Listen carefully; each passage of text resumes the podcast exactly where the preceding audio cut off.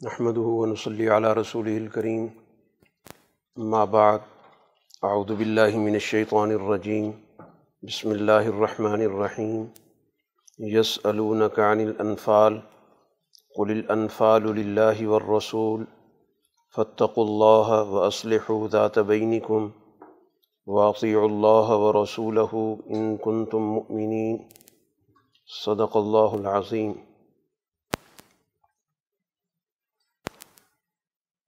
صورت الانفال مدنی صورت ہے۔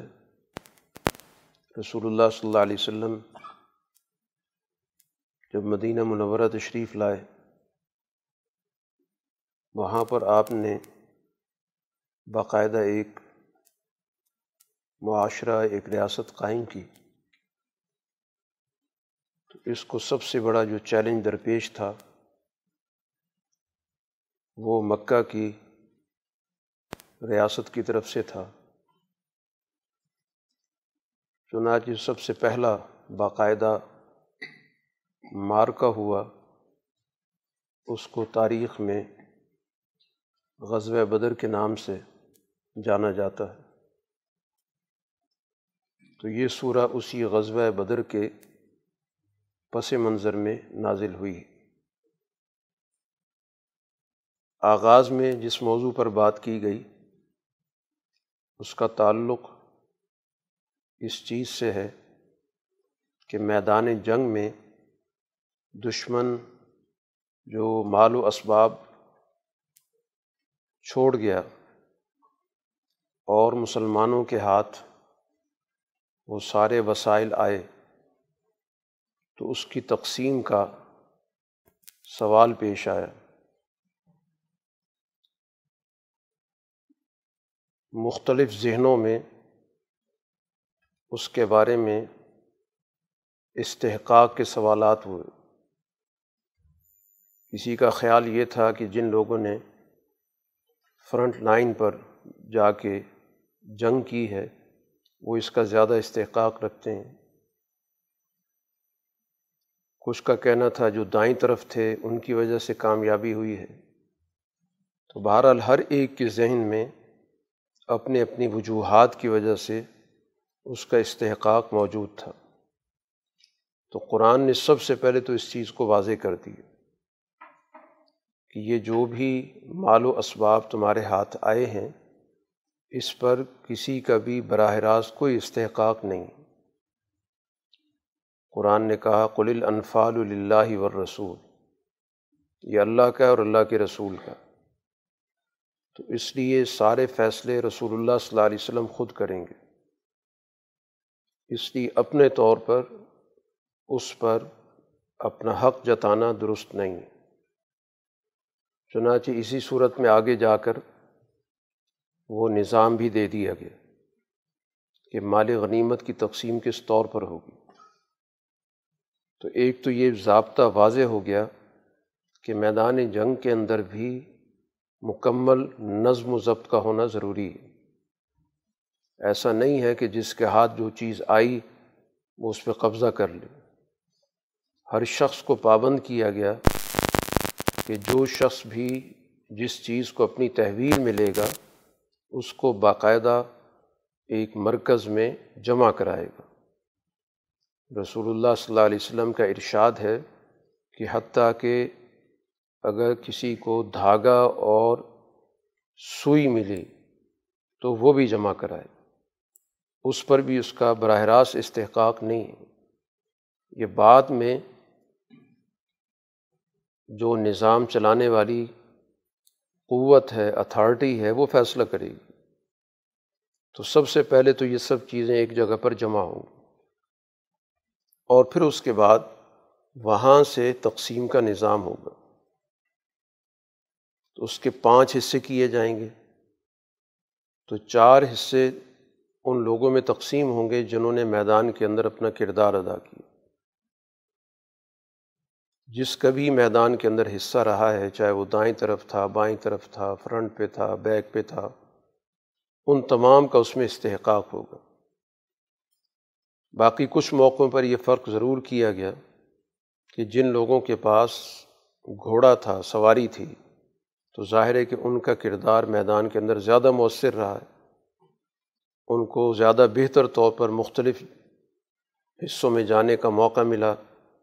دشمن کا بہتر طور پہ انہوں نے مقابلہ کیا۔ تو اس طور پر ان کا حصہ دگنا رکھا گیا۔ کہ اس گھوڑے کا بھی اس میں حق ہے، کہ اس کی بھی ضروریات ہیں۔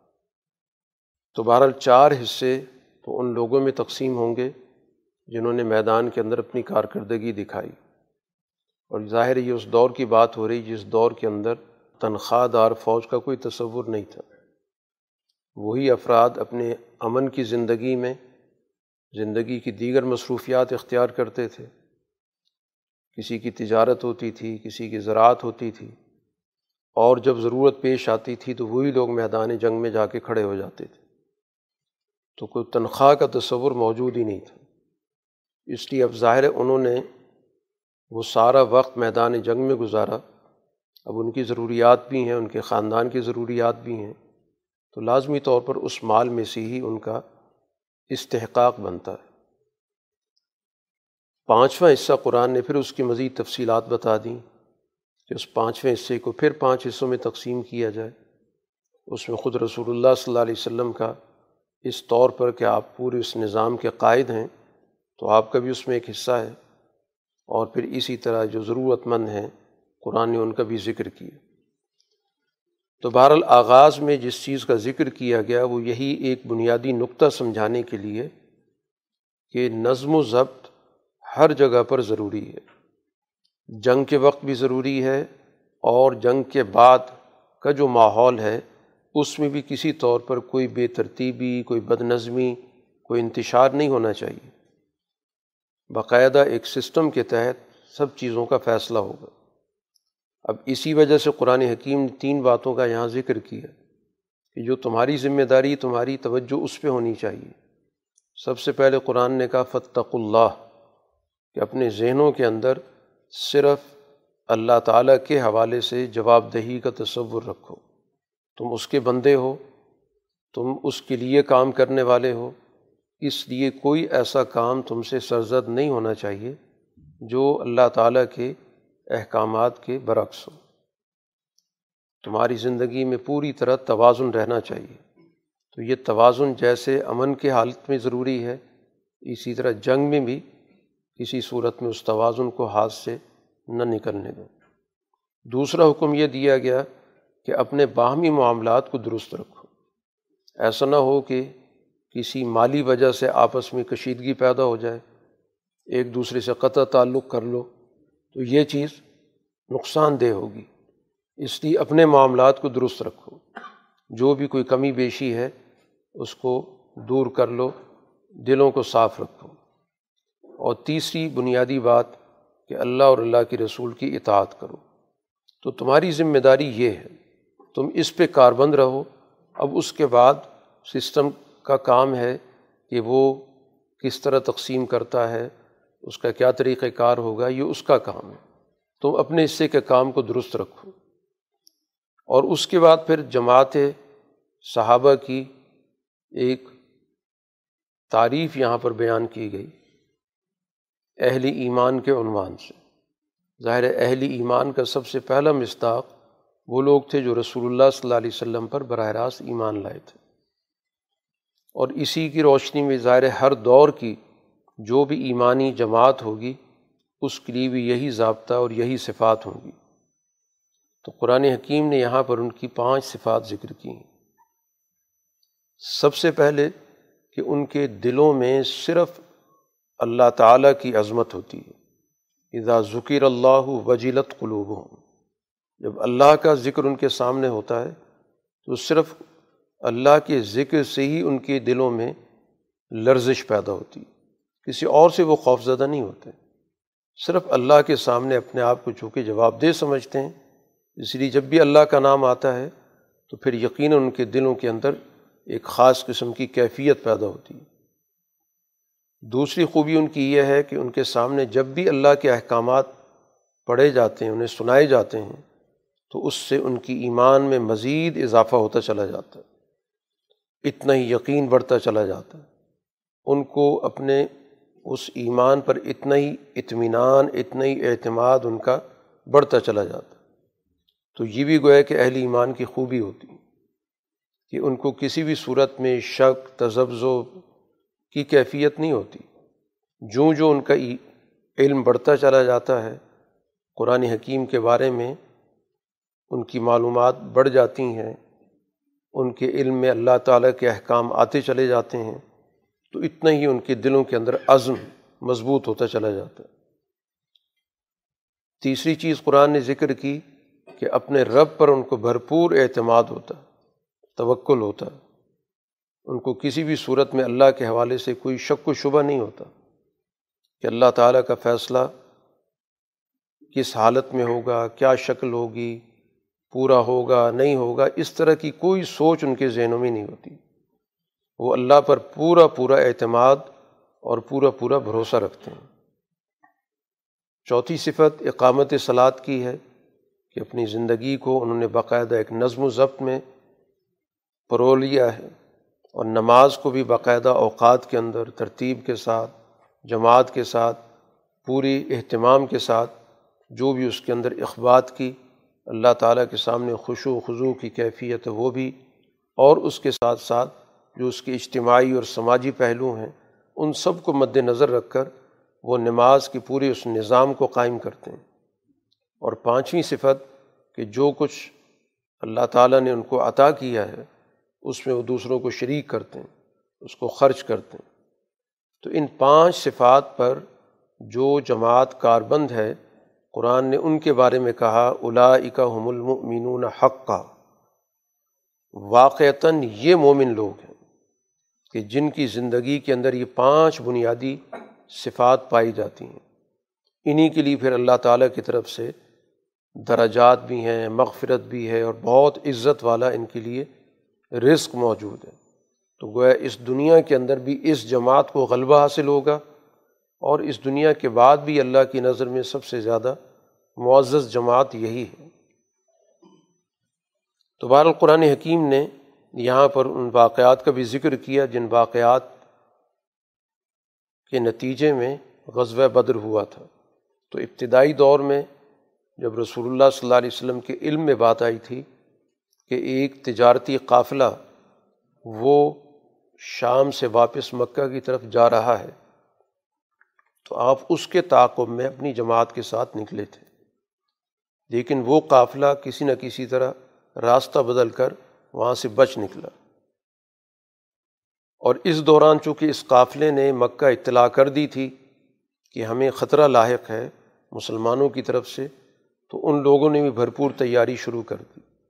بہرحال اس قافلے نے آگے جا کر دوسری اطلاع بھی دے دی کہ ہم بچ کر نکل آئیں لیکن مکہ والے لوگوں نے بالآخر یہ فیصلہ کر لیا تھا کہ انہوں نے مسلمانوں سے فیصلہ کن جنگ کرنی ہے۔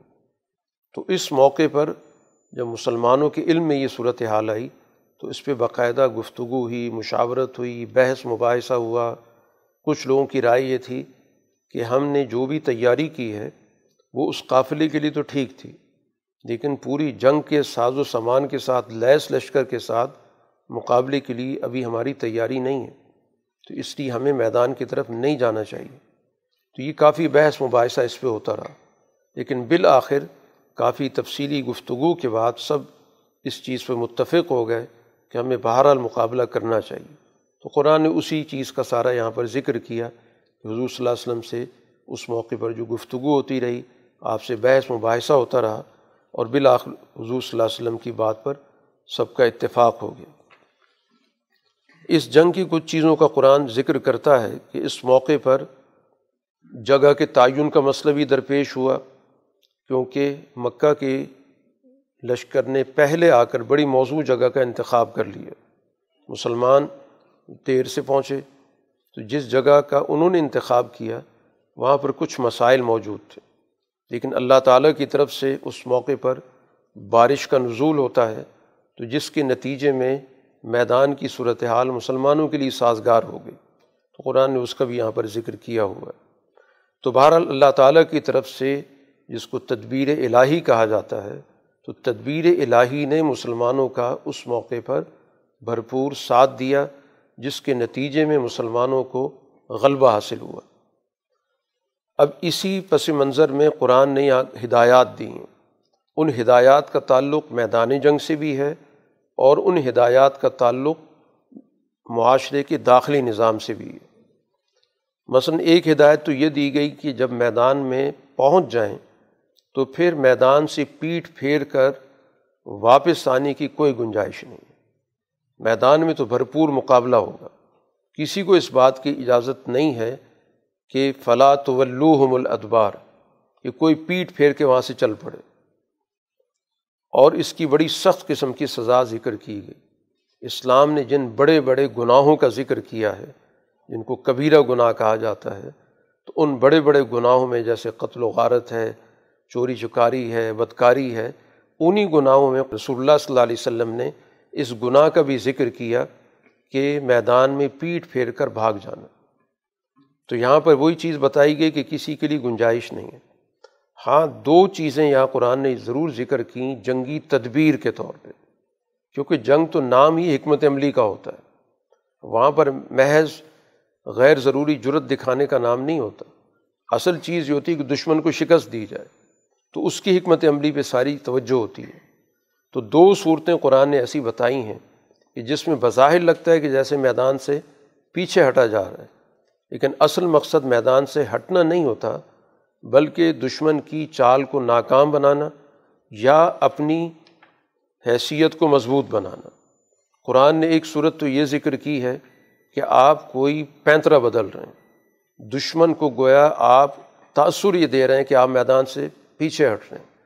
تو لازمی طور پر دشمن ایسی صورت حال میں غلطی کرتا ہے۔ وہ یہ سمجھتا ہے کہ مقابل فریق تو میدان سے نکل گیا تو وہ سست پڑ سکتا ہے۔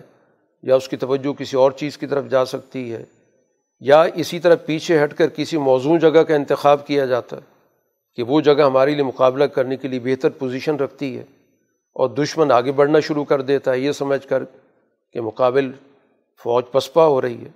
تو یہ باقاعدہ ایک جنگی حکمت عملی ہوتی ہے۔ جس طرح مسلمانوں نے جنگ قادسیہ کے اندر جنگ لڑی، وہ بالکل اسی اصول پر لڑی ایک طویل عرصہ میدان کے اندر رہے اور فارس کے لوگ چاہتے تھے کہ مسلمان آگے بڑھیں، لیکن مسلمان اپنی جگہ سے بالکل نہیں ہٹے، کیونکہ انہوں نے بڑی محفوظ جگہ اپنے لیے اختیار کی ہوئی تھی۔ اور جب دشمن آگے بڑھا ہے مقابلہ کرنے کے لیے، تو پھر مسلمانوں کے لیے بڑے حالات سازگار تھے۔ تو بہرحال قرآن نے ایک تو یہ صورت بتائی ہے کہ جس کا مقصد جنگ کے اندر حکمت عملی بنا کر اور دشمن کو ٹریپ کرنا ہو، تو اس مقصد کے لیے اگر پیچھے ہٹا جا رہا ہے، اس کی پوری گنجائش ہے۔ یا بسا اوقات کچھ افراد اپنی طاقت کے اعتبار سے، تعداد کے لحاظ سے اپنے آپ کو کمزور سمجھ رہے ہوتے ہیں۔ وہاں ضرورت محسوس ہوتی ہے کہ اگر ہم اکیلے میدان میں کھڑے رہیں گے تو دشمن کا مقابلہ نہیں ہو سکے گا۔ اور دشمن کو اس ایسے موقع پر زیادہ بہتر موقع حاصل ہوگا۔ تو وہ اپنے بڑی جماعت سے یا بڑے لشکر سے ملنے کے لیے پیچھے ہٹتے ہیں، میدان سے نکل آتے ہیں تاکہ ہم اپنے بڑے لشکر سے مل کر اور حکمت عملی اختیار کریں۔ تو بہرحال حکمت عملی کے نقطہ نظر سے میدان کی نوعیت میں فیصلہ کرنا، وہ بہر القرآن نے اس کی نہ صرف اجازت دی ہے، بلکہ وہ میدان جنگ کا تقاضا ہوتا ہے۔ اس کے علاوہ محض اپنی جان بچانے کے لیے بھاگنا، دشمن سے خوف زدہ ہو کے بھاگنا، تو وہ بہت بڑا جرم ہے، جس کو قرآن نے کہا فقط با بے غضب من اللہ ایسے لوگ اللہ کا غضب لے کے واپس لوٹتے ہیں۔ اور ان کا ٹھکانہ بھی جہنم۔ میدان جنگ کے اندر جو سچی جماعت ہوتی ہے، ایمان والی جماعت ہوتی ہے، وہ حقیقت میں اپنی ذات کے لیے، اپنی خواہشات کے لیے نہیں لڑا کرتی۔ اس کی حیثیت ایسی ہوتی ہے جیسا کہ وہ اللہ تعالیٰ کا اس میدان کے اندر ایک ذریعہ اور ایک آلہ ہے۔ تو آلے کا مطلب کیا ہوتا ہے؟ جس کے ہاتھ میں آلہ ہوتا ہے، وہ اس کو استعمال کرتا ہے۔ آلے کی اپنی کوئی مرضی نہیں ہوتی۔ کہ وہ فیصلہ کرے۔ تو اسی طرح ایمان والی جماعت بھی میدان میں گویا کہ اللہ تعالیٰ کی اعلی کار ہوتی ہے۔ اللہ کے منشا کو پورا کرتی ہے۔ وہ کبھی بھی اپنی ذات کے لیے نہ اس کی سوچ ہوتی ہے، نہ اپنے مفاد کے لیے سوچتی ہے کہ ہم اللہ کے مشن کو لے کر یہاں پر میدان میں اترے ہیں۔ دین کا غلبہ ہمارے پیش نظر ہے۔ تو اسی وجہ سے اس کے سارے اعمال اللہ کی طرف منسوب ہوتے ہیں۔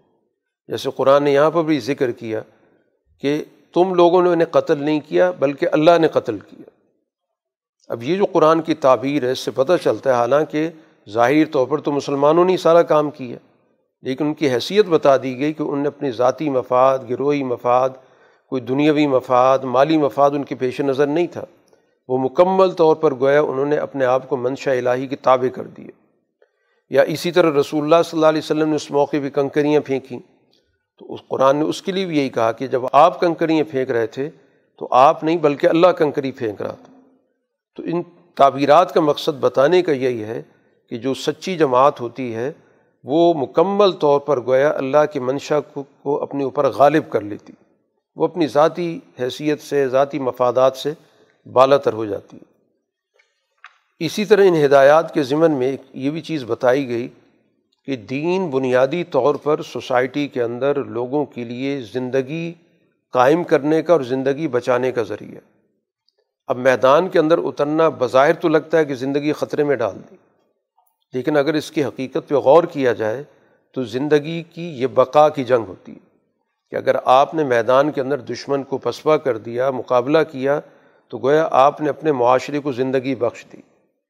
ظاہری طور پر ہو سکتا ہے اس میں سے کچھ افراد اپنی زندگی اللہ تعالیٰ کے راستے میں دے چکے ہوں۔ لیکن مجموعی طور پر ان کا جو طرز عمل ہے، وہ پوری سوسائٹی کی حیات کا ذریعہ ہے۔ اس لیے کہا گیا کہ اس تجیب اللہ ولی رسول ازا دعاکم لما یحییکم۔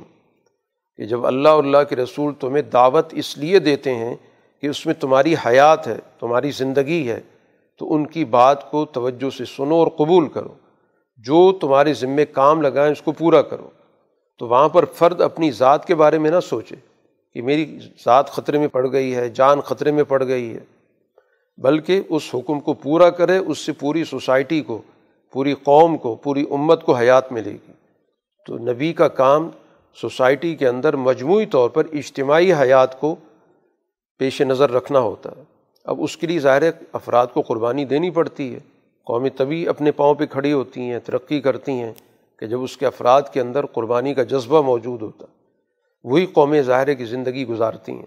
اور اگر ہر فرد اپنی جان بچانے کی فکر میں لگ جائے گا، تو لازمی طور پر پوری قوم کا سودا ہو جائے گا۔ پوری قوم پر موت طاری ہو جائے گی۔ تو ایک بڑی اصولی بات قرآن حکیم نے سمجھائی۔ اسی طرح ایک اور ہدایت یہ بتائی گئی کہ کوئی بھی معاشرے کے اندر کام ایسا ہوتا ہے جس کے نتیجے میں پوری سوسائٹی کو نقصان پہنچے۔ تو یہ بات ذہن میں رکھو کہ سوسائٹی کے اندر اگر تمام افراد اپنا کردار ادا نہیں کریں گے اور چند لوگوں پر اپنی ساری ذمہ داری چھوڑ دیں گے اور ان چند لوگوں کے غلط طرز عمل سے جو نقصان ہوگا، وہ صرف ان لوگوں کو نہیں ہوگا جو غلط طریقۂ کار اختیار کر رہے ہیں۔ پوری سوسائٹی کو ہوگا۔ یہ جو عام طور پہ ایک تاثر ہے کہ جس نے برا کیا، وہ اپنی برائی کا سامنا کر لے گا۔ ہم تو صحیح راستے پر چل رہے ہیں۔ انفرادی طور پر ہم تو نیک لوگ قرآن کہتا ہے، انفرادی نیکی کوئی کام نہیں دے گی۔ اگر وہاں پر سوسائٹی کے اس فتنے کو تم نے نہ روکا، تو اس فتنے کے جو نقصانات ہیں صرف ایک فاسد طبقے تک محدود نہیں رہتے، بلکہ اس کے اثرات پوری سوسائٹی پر آتے ہیں۔ تو اس وجہ سے وہاں پر پورے معاشرے کو اپنا کردار ادا کرنا ہوگا۔ وہاں پر ظلم کرنے والوں کے ظلم کو روکنا ہوگا۔ ایسا سوچنا کہ یہ ظلم کرنے والے خود اپنے آپ کو ضائع کر رہے ہیں، اپنے آپ کو نقصان میں ڈال رہے ہیں۔ ہم تو کوئی ظلم نہیں کر رہے، اس لیے ہم تو اپنی ذاتی زندگی کے اندر نیکیاں کر رہے ہیں۔ تو سوسائٹی میں جب اجتماعی نقصان ہوتا ہے تو اس میں سب کا نقصان ہوتا ہے۔ بغیر کسی تفریق کے نیک آدمی بھی متاثر ہوتا ہے اور جو نیک نہیں ہوتا وہ بھی متاثر ہوتا ہے۔ تو گویا سوسائٹی کے اندر اجتماعی جد وجہد اس لیے ضروری ہوتی ہے۔ کیونکہ سوسائٹی کے جو نتائج اور اثرات ہیں، اس کا دائرہ صرف اس طبقے تک محدود نہیں رہتا جو سوسائٹی کے اندر مجرم پیشہ ہوتا ہے۔ تو مجرموں کے اگر ہاتھ نہیں روکو گے اور سوسائٹی کے اندر ان کے خلاف جد وجہد نہیں کرو گے اور صرف اپنی ذاتی نیکی تک اپنے آپ کو محدود رکھو گے، تو کل جب وبال آئے گا سوسائٹی پر تو پورے معاشرے پر آئے گا۔ صرف ان افراد تک نہیں آئے گا جو مجرم ہیں یا ظلم پیشہ لوگ ہیں۔ اس لیے قرآن نے کہا بتقو فتنتاً لاتوسیبن الدینہ ظلم و منکم خاصہ اس فساد سے، اس فتنے سے اپنے آپ کو بچاؤ کہ جس کے نتائج محض ظالموں تک محدود نہیں رہیں گے۔ اس میں کے اندر سب لوگ اس کے دائرے کے اندر آئیں گے۔ چاہے جو ذاتی طور پر اس سے کوئی تعلق نہ بھی رکھتے ہوں، ذاتی طور پر نیک نیک و کاری کیوں نہ ہو۔ تو اجتماعی جد و جہد کا ہونا بہت ضروری ہے۔ اجتماعی جد و جہد ہی پوری سوسائٹی کو تحفظ فراہم کرتی ہے۔ اس کے بغیر سوسائٹی کے اندر یہ تقسیم نہیں ہوتی کہ وہی لوگ جو اس کام کے اندر ملوث ہیں، سارا وبال ان پر پڑے گا۔ ان کے ساتھ ساتھ دوسرے لوگوں پر بھی پڑے گا۔ تو اس وجہ سے ہر آدمی کو اجتماعی جد و جہد کے لیے اپنا کردار ادا کرنا ہوگا۔ ورنہ سوسائٹی پر جب وبال آئے گا، مشکل آئے گی، مصیبت آئے گی، تو پوری سوسائٹی اس کے اندر اس کے نتائج کو بھگتے گی۔ اور ظاہر یہ اسی چیز کو اجتماعی نظام کہا جاتا ہے کہ انفرادی نیکیاں کبھی بھی اجتماعی نقصانات کو نہیں روک سکتیں لازمی طور پر اجتماعی نقصان پہنچ کے رہے گا اگر اس کے مقابلے پر اجتماعی جد و جہد نہ کی گئی ہو۔ قرآن حکیم نے یہاں پر ایک اور بھی بڑی بنیادی بات ہمیں بتائی ہے کہ سوسائٹی کے اندر جو ایمان والی جماعت ہے اس کے لیے بہت ضروری ہے کہ اس کے اندر اعلیٰ درجے کا شعور موجود ہو چیزوں کو فرق کرنے کا کہ سچ کیا ہے، جھوٹ کیا ہے، حق کیا ہے، باطل کیا ہے، یہ سوچ بنیادی اہمیت کی حامل ہے۔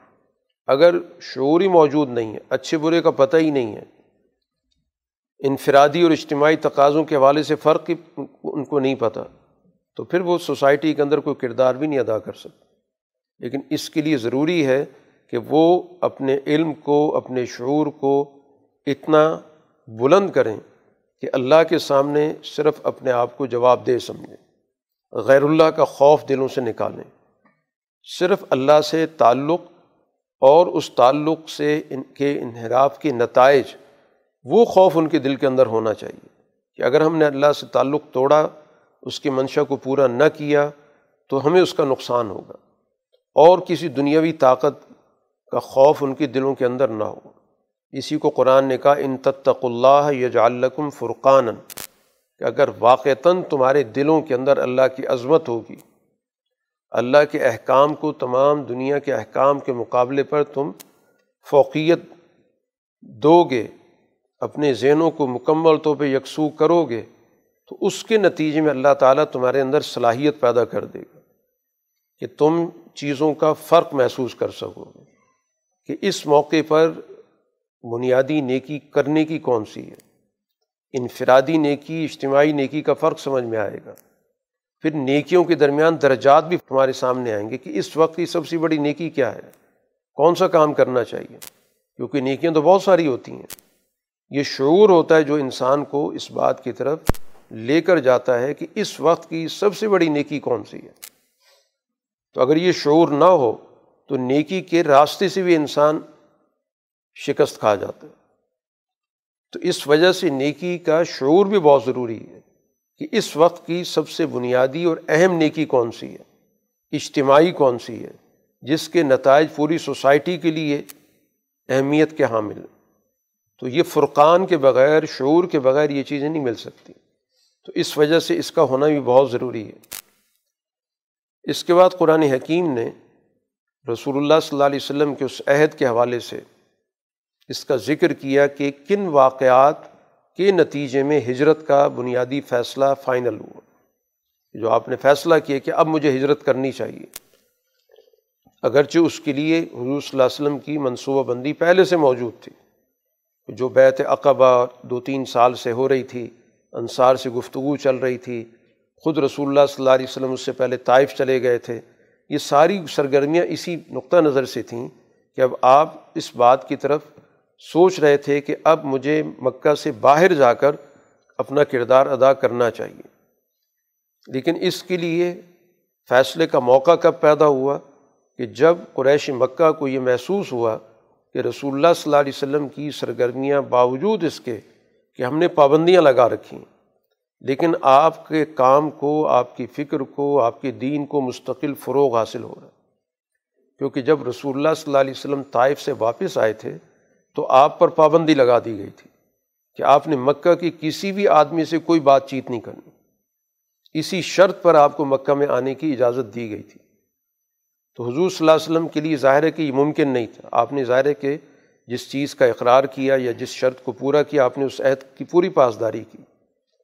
پھر آپ نے متبادل حکمت عملی اختیار کی کہ ان لوگوں تک رسائی حاصل کی جائے جن کا مکہ سے تعلق نہیں ہے۔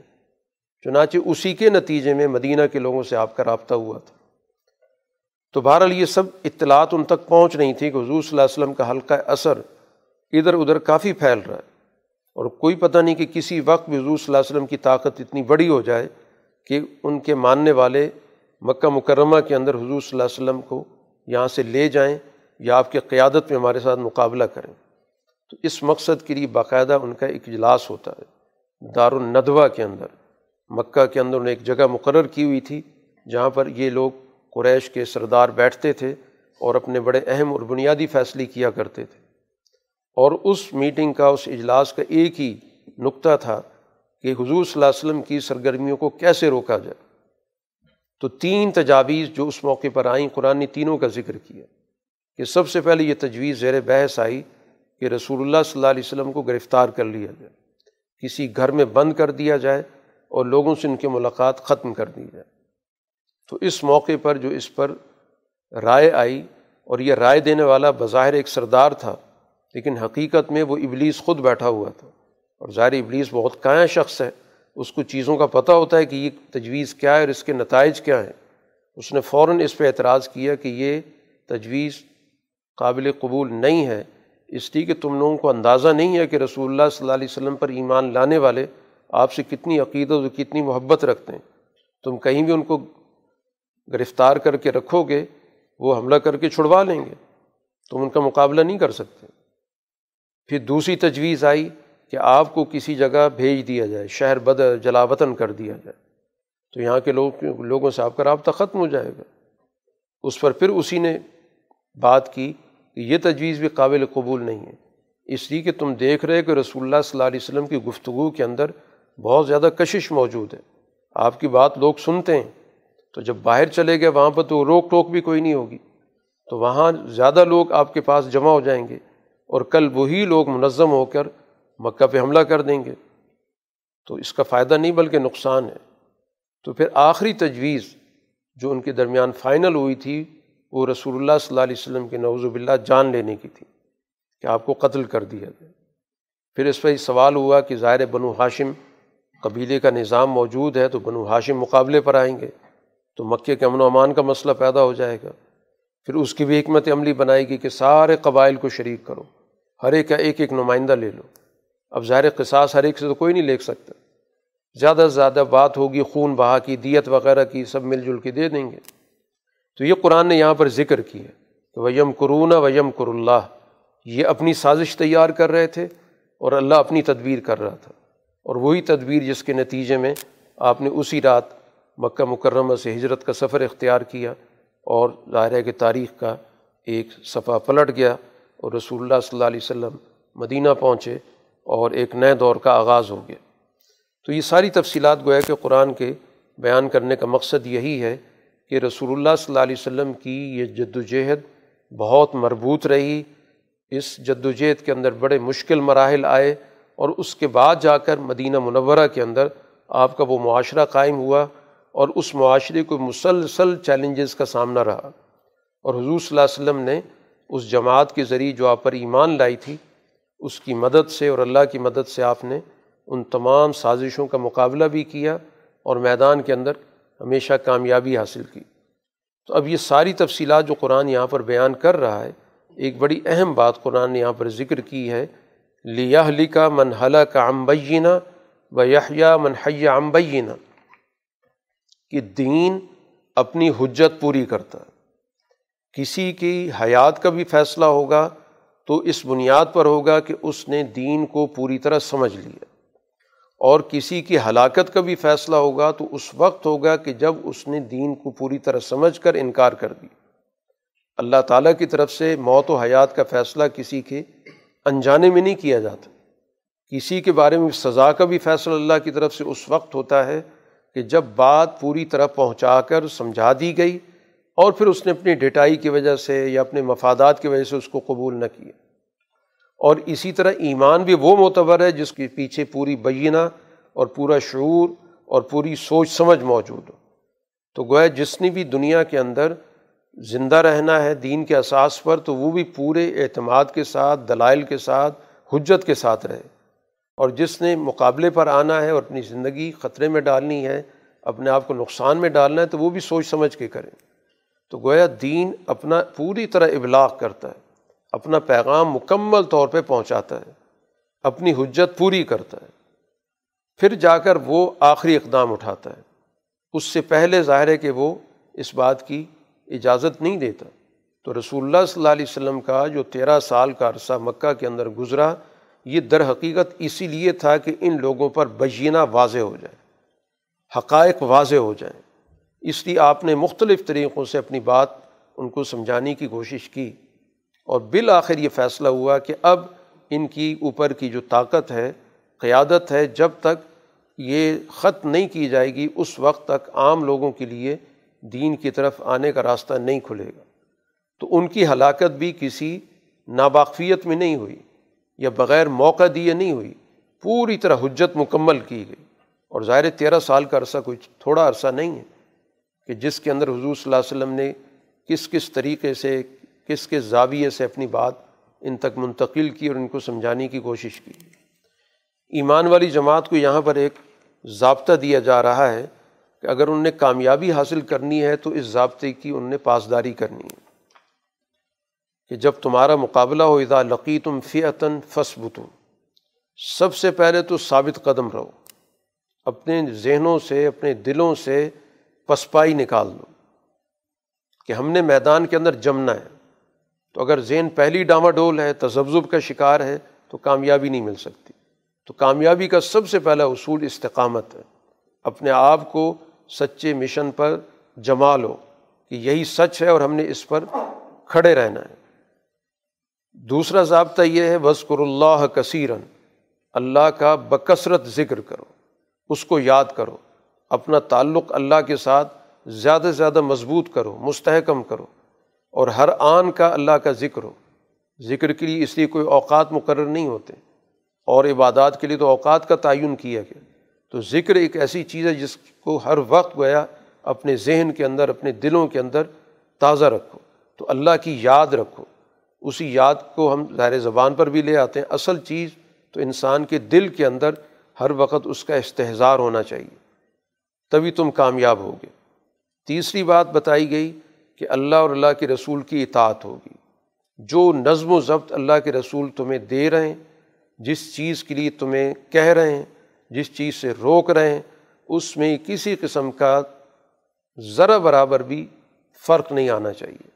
اس میں اپنی ذات کی خواہش نہیں شامل ہونی چاہیے کہ فیصلہ تو سن لیا، حکم سن لیا، اپنی ذات کی خواہش کی ملاوٹ کر کے اس پر عمل کرو، یہ نہیں ہونا چاہیے۔ اس کو یوں سمجھو کہ تمہاری بھلائی کا اس سے بہتر کوئی فیصلہ نہیں ہو سکتا۔ تو اس حکم کو قبول کرو۔ چوتھا حکم یہ دیا گیا کہ آپس میں تنازع نہیں ہونا چاہیے۔ جب میدان میں کھڑے ہو تو تمہاری ہم آہنگی ہونی چاہیے۔ جو بھی حکمت عملی بناؤ، مل جل کر بناؤ۔ وہاں پر رائے کا ایسا اختلاف کرنا کہ جس کے نتیجے میں کوئی متفقہ فیصلہ نہ ہو سکے۔ تو یہ تنازع بہت نقصان دہ قرآن نے اس کی یہاں منفیتیں بھی بتا دیں کہ اگر تنازع کرو گے تمہاری ہوا اکھڑ جائے گی۔ تم نکمے ہو جاؤ گے، نامراد ہو جاؤ گے، ناکام ہو جاؤ گے۔ کیونکہ وہیں سے گویا کہ تمہاری ناکامی کا آغاز ہو جائے گا جب کسی نقطے پر تم اکٹھے نہیں ہوگے تو دشمن کے مقابلے پر تو سب سے بڑی چیز متحد ہونا ہوتا ہے۔ تو اس لیے اپنی رائے کا اثیر ہو جانا اپنی رائے پر اتنا زور دینا کہ اس کے نتیجے میں تنازع کھڑا ہو جائے۔ رائے ضرور دو، مشاورت بھی کرو۔ لیکن جب وہاں پر کسی چیز پہ اتفاق ہو جائے یا جو تمہارا امیر ہے، وہ کوئی تمہیں ایک حکم دے دیتا ہے، تو ظاہر بات ہے کہ میدان کے اندر بہت سارے بنیادی تقاضے ہوتے ہیں جو نظم و ضبط کے بغیر پورے نہیں ہو سکتے۔ تو اس لیے کسی بھی صورت میں تنازع نہیں ہونا چاہیے۔ اور پانچویں بات جو قرآن نے ذکر کی وس ہو کہ اب ظاہر مشکل وقت ہے۔ اب اس موقع پر تمہارے سامنے چیلنج بھی ہے، مشکل وقت بھی ہے، دباؤ بھی ہے، مشقت بھی ہے، تو تمہیں پوری صبر سے کام لینا ہے۔ کوئی تکلیف آ رہی ہے تو اس تکلیف کو بھی خندہ پیشانی سے تم نے برداشت کرنا ہے۔ وہاں پر بہت ساری ناگوار چیزیں پیش آ رہی ہوں گی تو ان ناگوار چیزوں کو بھی تم نے برداشت کرنا ہے۔ اسی کو صبر کہا جاتا ہے۔ اور یقیناً جو صبر اختیار کرتا ہے اس کے ساتھ اللہ کی معیت ہوتی ہے۔ چھٹی بات قرآن حکیم نے یہ بتائی کہ تمہارا میدان میں نکلنے کا طرز عمل دشمن کے مقابلے میں بالکل الگ تھلگ ہونا چاہیے۔ تم میدان میں اترے ہو دین کے غلبے کے لیے۔ اپنی ذاتی نمود نمائش کے لیے نہیں کہ وہاں پر اپنی ذاتی طاقت کا اظہار کرنا چاہو، اپنے ذاتی بہادری کا اظہار کرنا چاہو، دوسروں کو حقیر سمجھ کر اپنی طاقت کا مظاہرہ کرنا چاہو، تو یہ رویہ بھی درست نہیں ہے۔ تو اس طرح مت نکلو جس طرح کہ وہ لوگ نکلے تھے۔ مکہ والے لوگ نکلے تھے بڑے کر و فر کے ساتھ، بڑے اکڑتے ہوئے۔ طاقت کا توازن تو ہمارے ہاتھ میں ہے۔ افرادی قوت ہمارے پاس، وسائل ہمارے پاس، اور اس کے ساتھ ساتھ جو بھی لوازمات ان کے پاس تھے، سارے لے کر وہ نکلے تھے اور بہت ہی اکڑ تھی ان کے اندر۔ وہ دوسروں کو تو خاطر میں لانے کے لیے تیار نہیں تھے۔ تو قرآن نے کہا، تمہارا یہ طرز عمل نہیں ہونا چاہیے۔ تم اصل میں بنیادی اپنے نصب و لین کے ساتھ جڑے ہوئے ہو۔ تمہارا مقصد تو حق کا غلبہ ہے۔ اپنی کوئی ذاتی نمود و نمائش نہیں ہے کہ تم نے دنیا کے سامنے کوئی بہادری کے تمغے حاصل کرنے تم تو ایک اعلیٰ مشن کے لیے میدان میں اترے ہو۔ تو تمہاری سوچ بالکل مختلف ہونی چاہیے۔ تو یہ گویا کہ قرآن حکیم نے کامیابی کے کچھ بنیادی اصول اور ضابطے یہاں پر ذکر کیے۔ اسی کے ساتھ ساتھ قرآن حکیم نے اس بات کو بھی واضح کیا کہ یہ ساری جد و جہد جو رسول اللہ صلی اللہ علیہ وسلم کی قیادت میں میدان کے اندر ہو رہی ہے، تو اس موقع پر تمہارے ذہن میں ایک بات بالکل واضح ہونی چاہیے کہ دنیا کے اندر جب بھی کوئی معاشرہ بدلتا ہے، تو اس میں سب سے بڑا کردار ان افراد کا ہوتا ہے جو سوسائٹی کے اندر اس کام کے لیے اپنے آپ کو وقف کرتے ہیں۔ کسی بھی معاشرے پر اچھا وقت اس وقت تک ختم نہیں ہوتا جب تک کہ وہاں کے لوگوں کے اندر کمزوری نہیں پیدا ہوتی۔ جب وہاں کے لوگ اپنے آپ کو برائی کی طرف لے کے جاتے ہیں، اپنے آپ کو اچھائی سے اور خوشحالی سے کاٹ لیتے ہیں، تو پھر یقیناً سوسائٹی بدل جاتی ہے۔ اللہ تعالیٰ کا جو فیصلہ ہے، وہ سوسائٹی کی جد وجہد سے جڑا ہوا ہے۔ نہ اللہ تعالیٰ زبردستی کسی کو نیچے سے اٹھا کے اوپر پہنچاتا ہے اور نہ ہی اللہ تعالیٰ کسی کو زبردستی اوپر سے نیچے پھینکتا ہے۔ یہ فیصلے خود سوسائٹی کرتی ہے۔ تو سوسائٹی کی جد وجہد کی اہمیت ذہن میں رکھنے کی ضرورت ہے۔ ظالق اب ان اللہ لم یک و مغینہ نعمتاً انعامہ علا قومن حتیٰ یغیرو ما بھی انفسین تبدیلی کا فیصلہ معاشرے نے خود کرنا ہوتا ہے۔ تو جب تک وہ خود فیصلہ نہیں کرے گا، معاشرہ اس وقت تک کوئی تبدیلی نہیں آئے گی۔ اسی طرح اگر ان پہ اچھا وقت ہے، تو اچھا وقت اللہ تعالیٰ برائی میں کبھی نہیں تبدیل کرتا۔ ہاں اگر وہیں کے لوگ سست اور کاہل ہو جائیں، وہیں کے لوگ ظالم ہو جائیں، وہیں کے لوگ وہاں پر بدمست ہو جائیں، تو پھر ظاہر بات ہے کہ جب خود ان نے طرز عمل تباہی کا اختیار کیا ہے، ان نعمتوں کو خود وہ اپنے آپ سے دور کرنا چاہتے ہیں، تو نتیجہ نکلے گا پھر۔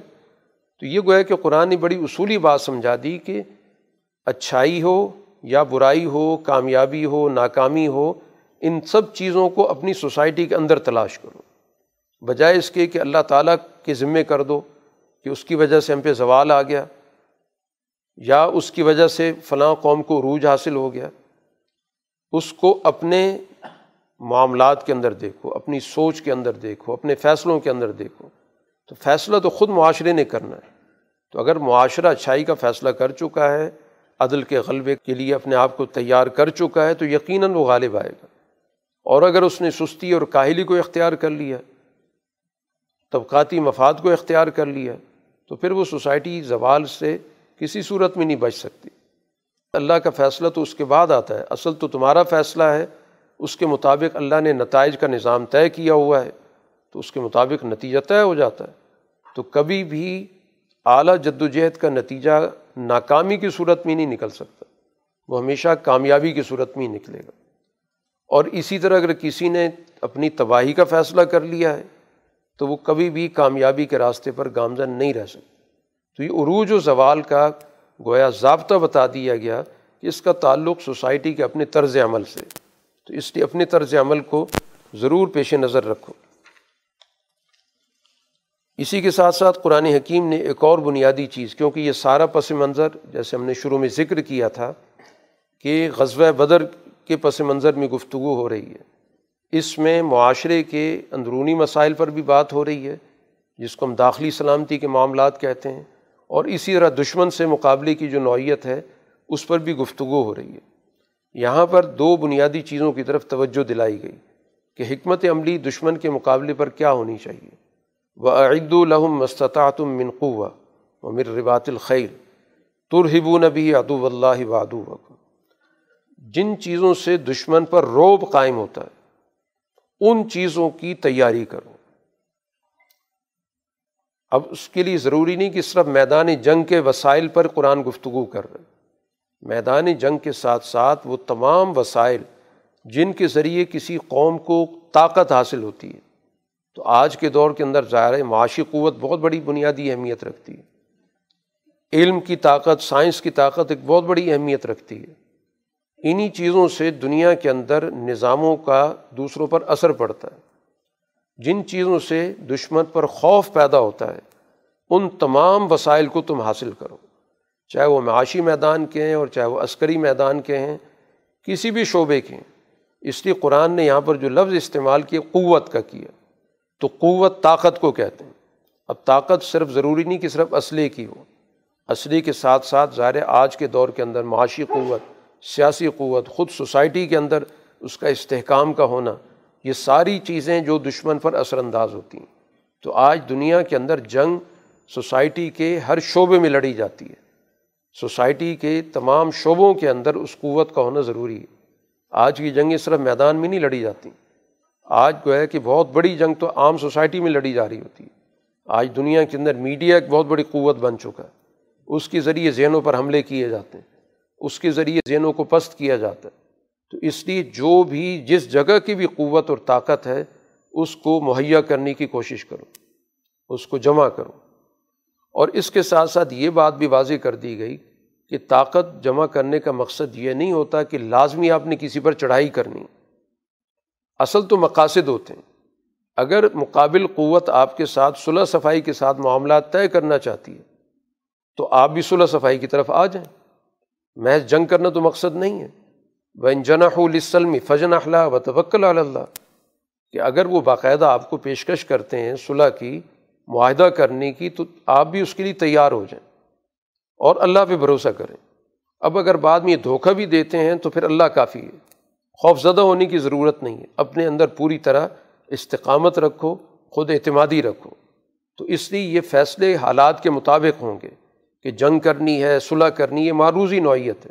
حالات کے مطابق جو بھی فیصلہ کرو گے، اس کے مطابق اللہ تعالیٰ پر اپنا پورا پورا اعتماد رکھو۔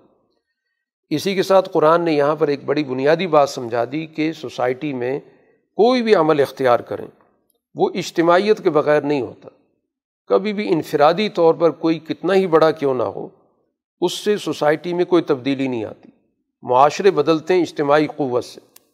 اس لیے رسول اللہ صلی اللہ علیہ وسلم کو اللہ تعالیٰ نے ایسی جماعت عطا کی کہ جو ذریعہ بنی ہے۔ اگر وہ جماعت نہ ہوتی تو شاید سوسائٹی کے وہ نتائج ظاہر نہ ہوتے جو ظاہر ہوئے۔ اس لیے قرآن اس کا باقاعدہ ذکر کرتا ہے کہ الزی ایدہ کا بنسری ہی و بالمؤمنین کہ اللہ نے آپ کو تائید دی، طاقت دی اپنی مدد سے بھی اور ایمان والی جماعت کے ذریعے بھی۔ دو چیزوں کا قرآن نے ذکر کیا۔ کہ اصل میں تو یقیناً اللہ کی مدد ہے، لیکن اس دنیا کے اندر اللہ کی مدد کی شکل کیا تھی؟ کہ آپ کو ایسی جماعت دے دی کہ جو آپ کے نظم و ضبط کی پابند ہے، آپ کے فیصلوں پر چلتی ہے۔ اور پھر اللہ نے اس جماعت کے اندر جوڑ پیدا کی ہے۔ وہ اللہ فبین قلوب ہیں یہ گویا کہ یکجان بن گئی اسی کو اجتماعیت، اسی کو تنظیم کہا جاتا ہے۔ کہ اتنی منظم قوت بن گئی ہے کہ ان کے دل بھی گویا آپس میں ایک دوسرے کے ساتھ جڑ گئے ہیں۔ اور یقیناً یہ اللہ تعالیٰ کا فیصلہ ہے کہ ان کے دلوں کو جوڑ دیا کوئی باہر کی قوت تو انسانی دلوں کو نہیں جوڑ سکتی۔ حتیٰ کہ قرآن کہتا ہے کہ اگر آپ ساری دنیا کے وسائل جمع کر کے لوگوں کے اندر جوڑ پیدا کرنا چاہیں تو دولت جوڑ نہیں پیدا کرتی۔ اس کا تعلق ہوتا ہے بنیادی مقاصد سے، نصب العین سے، اعلیٰ نظریات سے، تو جو توحید اور رسالت بنیادی چیزوں پر ایمان لانے والی جماعت ہے، سب سے بڑے جوڑ کا ذریعہ یہ بنا ہے۔ اس لیے آپ سے کہا گیا، یا یو نبی و حسب اللہ محمد اتباع کمین المؤمنین، آپ کے لیے اللہ بھی کافی ہے اور آپ کے ساتھ جو بھی پیروکار ہیں، وہ بھی آپ کے ساتھ ہیں۔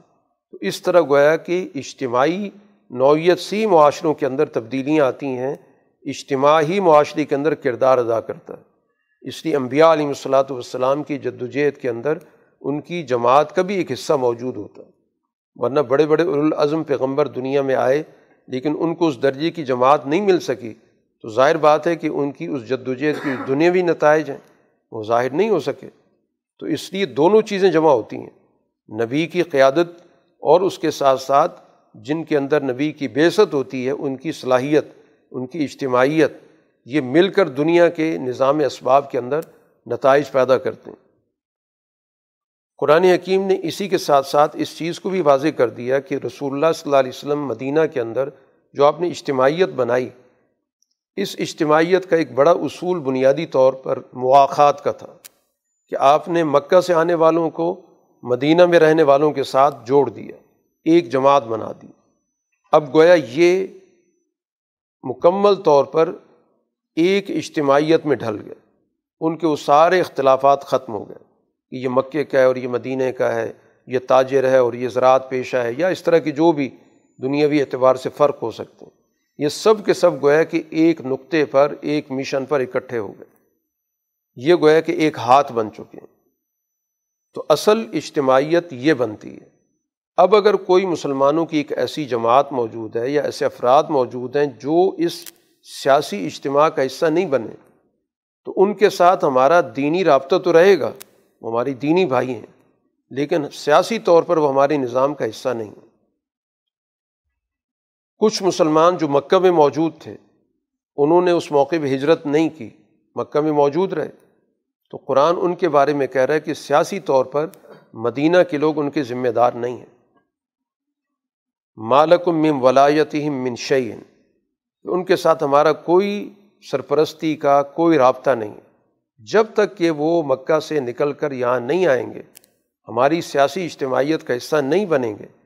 تو محض اس وجہ سے کہ ہمارا ان کا دین ایک ہے یا عقیدہ ایک ہے، ہم ان کے ذمہ دار نہیں بن سکتے۔ ہاں اگر وہ دین کے حوالے سے ہم سے مدد مانگتے ہیں، کہ مشکل میں پڑ گئے ہیں تو آپ ہماری مدد کریں دشمن کے مقابلے پر تو آپ ضرور مدد کریں۔ لیکن اگر وہ مدد ایسی قوم کے خلاف مانگ رہے ہیں جن سے آپ نے معاہدہ کر رکھا ہے، آپ نے کسی کافر قوم کے ساتھ معاہدہ کر لیا۔ اور اس کے بعد مسلمانوں کی کوئی جماعت کسی جگہ پر وہ اس معاہد ملک یا قوم کے خلاف آپ سے مدد مانگتی ہے، آپ مدد نہیں دے سکتے۔ کیونکہ آپ نے ایک معاہدہ کر لیا۔ تو قرآن نے بڑی اصولی اور ضابطے کی بات بتا دی۔ کہ ایک دنیا کے اندر نظام چلانے کا ایک طریقۂ کار ہوتا ہے۔ اس کے اپنے ضابطے ہوتے ہیں۔ اور ایک چیز ہوتی جس کو آپ کہتے ہیں دینی اعتبار سے ہمارا باہمی تعلق، بھائی چارہ، دینی اخوت وہ اپنی جگہ پر۔ تو دینی اخوت کی وجہ سے ہم میساک کو پس پش ڈال دیں کہ ہم اپنے معاہدوں کو توڑنا شروع کر دیں۔ اس کی اجازت نہیں ہے۔ تو یہ گویا کہ بڑی بنیادی چیز یہاں پر بین الاقوامی تعلقات کے حوالے سے یا خارجہ معاملات کے حوالے سے ہمیں سمجھا دی گئی کہ جن قوموں کے ساتھ آپ معاہدہ کر لیں گے تو پھر ظاہر ان قوموں کے ساتھ معاہدے کو بالادستی حاصل ہوگی۔ وہاں پر آپ کسی بھی مسلمان جماعت کے ساتھ اس بنیاد پہ تعلق نہیں بنا سکتے کہ ہم نے جس میں معاہدے کو توڑ دینا ہے۔ تو معاہدے کی بالادستی ہر صورت میں رکھنی۔ ہے یہی پہچان بنتی ہے اس بات کی کہ مسلمان جو معاہدہ کرتے ہیں، عہد کرتے ہیں، اس کو پورا کرتے ہیں۔ ہاں اس معاہدے کے اندر رہتے ہوئے آپ ان مسلمانوں کی جتنی کوئی مدد کر سکتے ہیں، آپ ضرور کریں۔ لیکن معاہدہ توڑ کے نہیں۔ سوائے اس کے کہ دوسرا فریق معاہدہ توڑ دے، معاہدے کی خلاف ورزی کرے، وہ ایک علیحدہ موضوع ہے۔ تو یہاں پر گویا کہ ایک تو یہ چیز بتا دی گئی کہ مکہ کے اندر موجود مسلمانوں کا مدینہ کی اس اجتماعیت، سیاسی اجتماعیت سے کوئی تعلق نہیں۔ وہ اپنے بحاف پہ وہاں پر بیٹھے ہوئے سوائے اس کے کہ ایک کمزور ہیں، جیسے قرآن پہلے ذکر کر چکا ہے۔ اور وہ مدد طلب کر رہے ہیں۔ تو پھر تو یقیناً ان کی مدد کو پہنچا جائے گا۔ لیکن اگر وہ مدد ایسی قوم کے خلاف مانگ رہے ہیں جن سے آپ معاہدہ کر چکے ہیں، تو پھر ظاہر اپنے معاہدے کو فوقیت دینی ہے۔ سورہ توبہ مدنی صورت ہے۔ اس کا آغاز ہے براۃم من اللہ و رسول ہی ارالزین آحت تم من المشرقین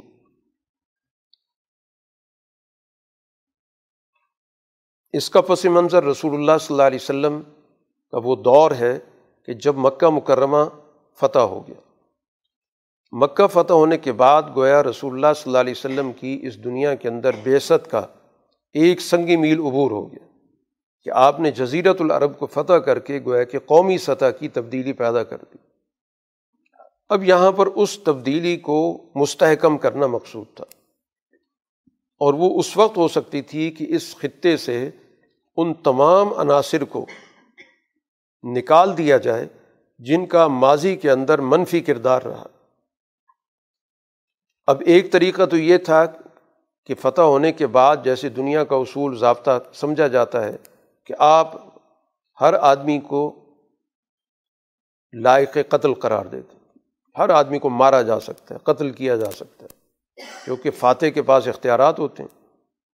یہ طریقہ نہیں اختیار کیا گیا۔ بلکہ باقاعدہ ایک منظم طریقے سے ایک اعلان عام کیا گیا۔ اور وہ اعلان عام بھی مکہ فتح ہونے کے اگلے سال ہوا۔ یعنی مکہ جب فتح ہوا تو رسول اللہ صلی اللہ علیہ وسلم، یہ سن آٹھ ہجری کی بات ہے، اگلے سال نو ہجری کو یہ آیات نازل ہوئی ہیں جس میں باقاعدہ اعلان عام کیا گیا۔ اور یہ اعلان بھی حج کے موقع پر کیا گیا۔ نو ہجری کا جو حج آیا، جس میں خود رسول اللہ صلی اللہ علیہ وسلم تشریف نہیں لے گئے۔ اور وجہ اس کی یہ تھی کہ زمانہ جاہلیت کے نتیجے میں دنوں کا اور مہینوں کا نظام الٹ پلٹ ہو چکا تھا۔ جس کو اسی صورت میں آگے جا کر بتایا بھی جا رہا ہے، اس کو نسی کہا جاتا ہے کہ یہ لوگ کرتے یہ تھے کہ ان کے یہاں چار مہینے حرمت کے تھے۔ حرمت کے مہینوں میں جنگ کرنا بہت برا سمجھتے تھے۔ اب جنگ بھی کرنی ہوتی تھی اور حرمت کے مہینوں کو بھی سنبھالنا ہوتا تھا۔ تو طریقہ انہوں نے یہ اختیار کیا ہے بڑا بھونڈا طریقہ کہ مہینوں کے نام بدلنے شروع کر دی مثلاً جیسے رجب حرمت کا مہینہ ہے، اب جنگ کرتے کرتے رجب آ گیا۔ تو اب جنگ روکنی نہیں ہے، جنگ جاری رکھنی ہے۔ تو آپس میں طے کر لیتے تھے کہ یہ رجب نہیں، یہ شابان ہے، تاکہ جنگ جاری رکھی جائے۔ اب اس طریقۂ کار کی وجہ سے جو مہینوں کا نظام ہے وہ تل پٹ ہو گیا کہ اصل مہینہ کون سا چل رہا ہے۔ اس لیے نو ہجری کو جس وقت حج کا موسم آیا تو وہ اصل میں ذی الحجہ نہیں تھا۔ جو اصل ترتیب ہے، جو اللہ تعالیٰ نے جس بنیاد پہ پوری دنیا کا نظام قائم کیا ہوا ہے مہینوں کا نظام ظاہر ہے، شروع سے چل رہا ہے قرآن، ذکر کر رہا ہے کہ جس دن سے اللہ نے آسمان و زمین کی تخلیق کی ہے، اس وقت سے یہ بارہ مہینوں کا نظام چل رہا ہے۔ تو وہ اصل نظام جو ہے، وہ پس منظر میں تھا۔ لیکن چونکہ شہرت تھی کہ یہ حج کا مہینہ ہے، تو لوگ جمع تھے حج کے حوالے سے۔ تو رسول اللہ صلی اللہ علیہ وسلم خود نہیں گئے، لیکن حضرت ابو بکر رضی اللہ تعالیٰ عنہ کو امیر حج بنا کر بھیج دیے۔ کہ اس موقع پر جا کے کچھ اہم اعلانات کرنے تھے۔ یہ وہی اعلانات ہیں جو یہاں پر قرآن کر رہا ہے کہ ایک تو آئندہ کے لیے برات کا اعلان کیا جا رہا ہے، ان تمام لوگوں سے جن سے معاہدات پہلے ہو چکے تھے۔ معاہدات دو طرح کے تھے۔ ایک وہ معاہدات تھے جو باقاعدہ میعاد کے ساتھ تھے کہ اتنے ایک سال کے لیے، اتنے مہینوں کے لیے۔ ان کے بارے میں تو ذکر کر دیا گیا کہ جب تک ان کا وقت موجود ہے وہ معاہدات پوری کیے جائیں گے۔ لیکن جو محض معاہدہ ہوا اور اس میں کسی وقت کا تعین نہیں تھا، تو وہاں پر باقاعدہ چار مہینے کا وقت متعین کیا گیا کہ چار مہینے سب کو دیے جا رہے ہیں۔ فصیح و فل عرض اربات اشہر چار مہینے چلو پھرو جو بھی تم کام کاج کر کر رہے ہو، کرتے رہو۔ لیکن چار مہینے کے بعد تمہیں یہ فیصلہ کرنا ہوگا کہ اگر یہاں رہنا چاہتے ہو تو پھر ظاہر ہے کہ مسلمانوں کی جماعت کا حصہ بنو۔ اور اگر نہیں رہنا چاہتے تو پھر یہاں سے چلے جاؤ۔ تو اب یہ جو بنیادی جگہ ہے جس کو حرم کہا جاتا ہے، یہ مسلمانوں کا مرکزی علاقہ ہے۔ اس مرکزی علاقے کے اندر سو فیصد اس جماعت کو رہنا چاہیے کہ جو رسول اللہ صلی اللہ علیہ وسلم پر ہر شعبہ زندگی میں اعتماد کرتی ہو۔ آپ پر ایمان رکھتی ہو، آپ کی سیاسی حکمت عملی کو قبول کرتی ہو، آپ کے فیصلوں کو قبول کرتی ہو، اور ظاہر بات ہے کسی بھی نظام کے مرکز کے اندر کبھی بھی کسی دوسری جماعت کی گنجائش نہیں ہوتی۔ جہاں بھی دنیا کے اندر کوئی بھی نظام بنتا ہے، تو وہ نظام اپنے دائرے کے اندر جو ایک دائرہ ہوتا ہے اس کا، جہاں سے وہ سینٹرل سسٹم چل رہا ہوتا ہے، اس سینٹرل سسٹم کے اندر، مرکزی نظام کے اندر کسی دوسری فکر کو قبول نہیں کر سکتے۔ یہ بالکل ایک فطری بات ہے جو پوری دنیا کے اندر آج تک مسلم ہے۔ وہاں پر اسی مرکزی نظام کا ہی عمل دخل ہوگا، سو فیصد قابل اعتماد لوگ وہاں پر رہیں گے۔ وہاں پر کسی اور کے رہنے کی گنجائش نہیں ہوتی۔ ہاں اس ایریے کے علاوہ باقی دنیا کے اندر مختلف مذاہب کے لوگ ہمیشہ رہتے رہے ہیں۔ ان کو کبھی بے دخل نہیں کیا گیا۔ پوری دنیا کے اندر ان کو رہنے کا حق حاصل ہے۔ صرف اس مخصوص جگہ کی بات ہو رہی ہے۔ اور دنیا کا کوئی بھی آپ نظام اٹھا کے دیکھ لیں، وہ اپنے اس مرکزی جگہ پر کسی دوسری فکر کو، بلکہ اس فکر کے قبول کرنے والوں کے اندر بھی جو با اعتماد لوگ نہیں، ان کو بھی نہیں رکھتی سو فیصد با اعتماد لوگوں کو وہاں پر رکھا جاتا ہے۔ چاہے آپ دنیا کے اندر ویٹیکن سٹی کو دیکھ لیں، چاہے آپ دنیا کے اندر پینٹاگون کو دیکھ لیں، چاہے آپ روس کے نظام کو دیکھ لیں، چین کے نظام کو دیکھ لیں، جو مرکزی ایریا ہوتا ہے مرکزی ایریا کے اندر ہمیشہ ایک ہی فکر کے با اعتماد لوگ ہی رہ سکتے ہیں۔ اس سے باہر دنیا کے اندر جہاں بھی رہنا چاہیں، اس ملک کے اندر جہاں بھی رہنا چاہیں، تو یہ ظاہر ہے کہ ایک بنیادی چیز ہے۔ کوئی اس میں تعصب کی بات نہیں ہے کہ اس کو یہ کہا جائے کہ مسلمانوں نے ایک علاقے کے اندر دوسروں کو رہنے کی اجازت نہیں دی۔ اس کا تعلق ہے سیاسی حکمت عملی سے۔ تو سیاسی حکمت عملی کا بھی تقاضا یہی ہوتا ہے کہ با اعتماد لوگ وہیں پر رہتے ہیں جہاں پر وہ نظام چلایا جاتا ہے۔ اور یہ دنیا کے اندر آج تک اسی اصول پر عمل ہو رہا ہے۔ تو بہر الباقاعدہ مہینوں کا تعین کر کے ان کو بتا دیا گیا کہ چار مہینوں کے اندر اندر وہ اپنے مستقبل کا فیصلہ کر لیں، جو بھی وہ کچھ کرنا چاہتے ہیں۔ اب اس پوری صورح میں جیسے اس کا عنوان بھی سورہ برات بھی ہے، برات کرنا بیزاری۔ تو اس میں قرآن حکیم نے عام طور پر ان رویوں کا ذکر کیا کہ جن رویوں سے ایمان والی جماعت کو دور رہنا۔ اب اس میں ایک تو یہ طاقت تھی جن سے مکہ لیا گیا، مکہ فتح کیا گیا۔ اب ایک مرکزی طاقت ان کی توڑ دی گئی۔ ایک تو ان لوگوں کو کہہ دیا گیا کہ اب وہ یہاں پر چار مہینے کے اندر اندر یہاں سے جانے کا فیصلہ کر لیں۔ ہاں جن کے ساتھ باقاعدہ میعادی معاہدے تھے، طے تھے کہ پانچ مہینے کا ہے، سال کا، وہ معاہدے بار اپنے وقت پر پورے کیے گئے، ان کو درمیان میں ختم نہیں کیا گیا۔ اب ان معاہدات کے حوالے سے قرآن حکیم نے یہاں پر کچھ بنیادی گروہوں کا ذکر کیا کہ کون کون سے گروہ موجود تھے اور مسلمانوں کا ان سے طرز عمل کیا ہونا چاہیے تھا اور دین وہاں پر کیا ہمیں احکامات دے رہے سب سے پہلے تو اس چیز کو متعین کیا گیا کہ جنگ ہر فرد سے نہیں ہوتی۔ ہر کافر سے نہیں ہوتی۔ اسلام کے نقطہ نظر سے جنگ کا جو بنیادی ہدف ہوتا ہے فقاتل آئمت القفر جو کفر کی لیڈرشپ ہوتی ہے، جنگ اس سے ہوتی ہے۔ عام کافر سے نہیں ہوتی۔ اور ان سے بھی جنگ اس لیے ہو رہی ہے کہ یہ لوگ کسی معاہدے کے پابند نہیں ہیں۔ یہ وقتی طور پر معاہدے کرتے ہیں اور جب بھی ان کو حالات سازگار ملتے ہیں، معاہدے توڑ ڈالتے ہیں۔ تو اب یہ لوگ قطن اس قابل نہیں ہے کہ ان پر کسی درجے میں اعتماد کیا جائے۔ لیکن انہیں کو ٹارگٹ کیا جائے گا جو اس کے اندر مرکزی حیثیت رکھتے ہیں، جو ان کے پیچھے چلنے والے ہیں یا ان کی عقیدے کو قبول کرنے والے ہیں، وہ تمہارا ہدف نہیں ہے۔ اصل ہدف تو یہ مرکزی قوت ہے جس کو قرآن نے کفر کی لیڈرشپ کہا ہے۔ اسی کے ساتھ ساتھ قرآن یہاں پر مختلف قسم کے مذہبی اور سیاسی رویوں کو بھی زیر بحث لا رہا ہے۔ اور اس پورے عمل کے اندر جو رسول اللہ صلی اللہ علیہ وسلم کے سامنے رہا ہے، مکہ کے اندر، پھر مدینہ کے اندر، اس پورے عرصے کے اندر آپ کی مقابل قوت مذہبی رہی ہے۔ اس کا مذہب کا عنوان رہا ہے۔ مکہ کے لوگ بھی مذہبی تھے، مدینہ کے لوگ بھی مذہبی تھے۔ اب ان مذہبی رویوں کا جائزہ لینا بہت ضروری ہے۔ یعنی رسول اللہ صلی اللہ علیہ وسلم کو اور آپ کی جماعت کو لا مذہب لوگوں سے واسطہ نہیں پڑا جو کسی مذہب کو نہ مانتے ہوں۔ یہ سارے مذہبی لبادے کے اندر ہی تھے۔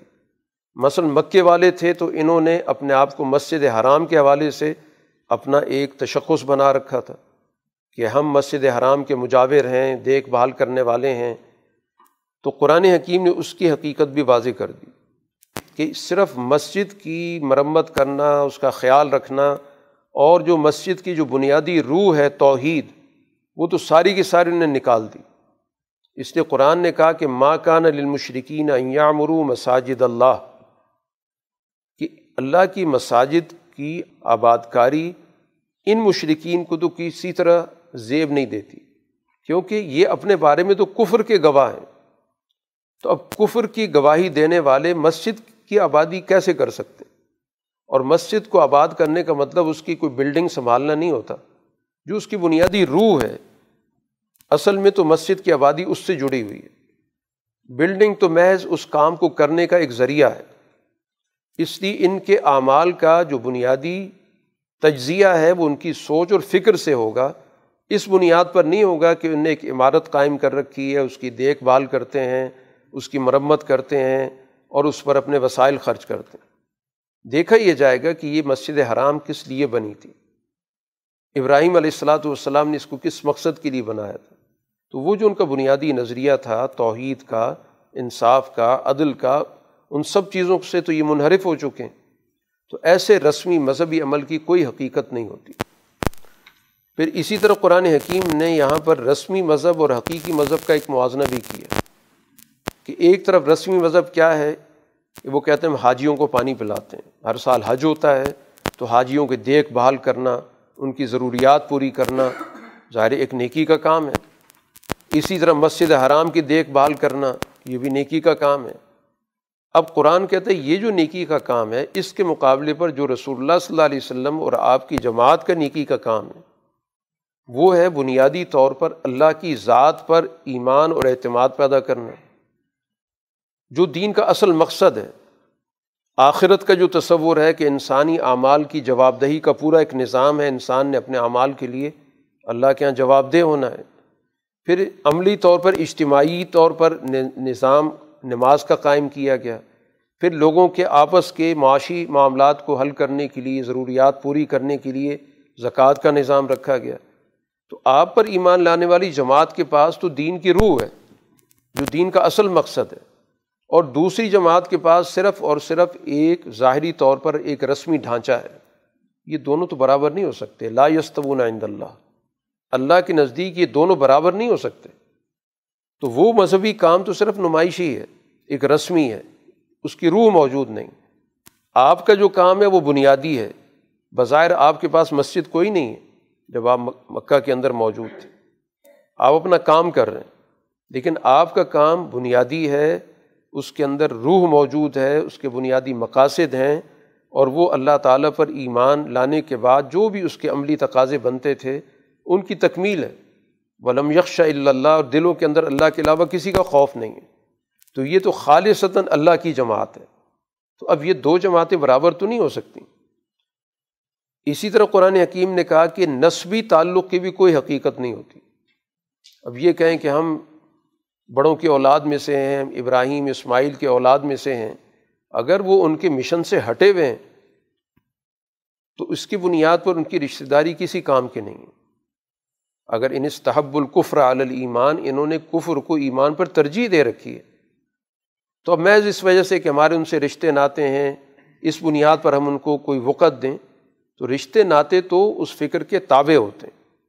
جب رشتے ناتے مقابلے پر آ کے کھڑے ہو جائیں اور انہیں رشت و نعتوں کی بنیاد پر لوگوں کو گمراہی کی طرف لایا جائے۔ تو ظاہر ہے کہ ہم کسی صورت میں نسبی تعلقات کو ایک سچی فکر کے مقابلے پہ ترجیح نہیں دے سکتے۔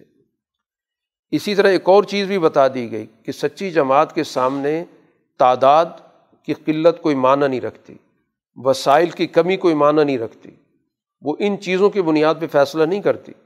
بسا اوقات ایسا ہوتا ہے کہ اگر آپ کی تعداد زیادہ بھی ہو جائے لیکن آپ اپنے بنیادی نصب العین پر پوری طرح اعتماد نہ رکھیں تو کئی دفعہ ایسا ہوتا ہے کہ معاملہ میدان کے اندر ہاتھ سے نکل جاتا ہے۔ اب یہاں قرآن نے کہا کہ اللہ تعالیٰ نے تمہیں مختلف موقعوں پر مدد دی۔ اہل ایمان کو کہا جا رہا ہے۔ لقد نثرکم اللہ فی مواطن کثیرہ۔ اللہ نے بہت سے موقعوں پہ تمہیں مدد فراہم کی ہے۔ اور خاص طور پر قرآن نے یوم حنین کا ذکر کیا۔ کہ حنین کی جنگ اس لحاظ سے بڑی مختلف ہے کہ اس سے پہلے جتنی بھی جنگیں ہوئیں، اس میں طاقت کا توازن دشمن کے ہاتھ میں تھا، تعداد کے لحاظ سے، وسائل کے لحاظ سے۔ حنین کے اندر صورت حال ظاہری طور پہ مختلف تھی۔ وہاں پر مسلمانوں کی تعداد زیادہ تھی۔ اور اسی چیز نے مسلمانوں کے پر اس کا اثر ڈالا کہ آج تو میدان ہمارے ہاتھ میں یقینی ہے۔ کیونکہ تعداد آج ہماری زیادہ ہے۔ ماضی میں ہماری کم تعداد ہونے کے باوجود ہم میدان کے اندر فاتح رہے ہیں، تو آج تو فتح کو کوئی نہیں روک سکتا۔ لیکن اسی سوچ کی وجہ سے وہاں پر میدان میں شروع کے اندر مسلمانوں کو جب فتح حاصل ہوئی اور پلٹ کے جب دشمن نے حملہ کیا، تو پورے میدان میں افراتفری پھیل گئی۔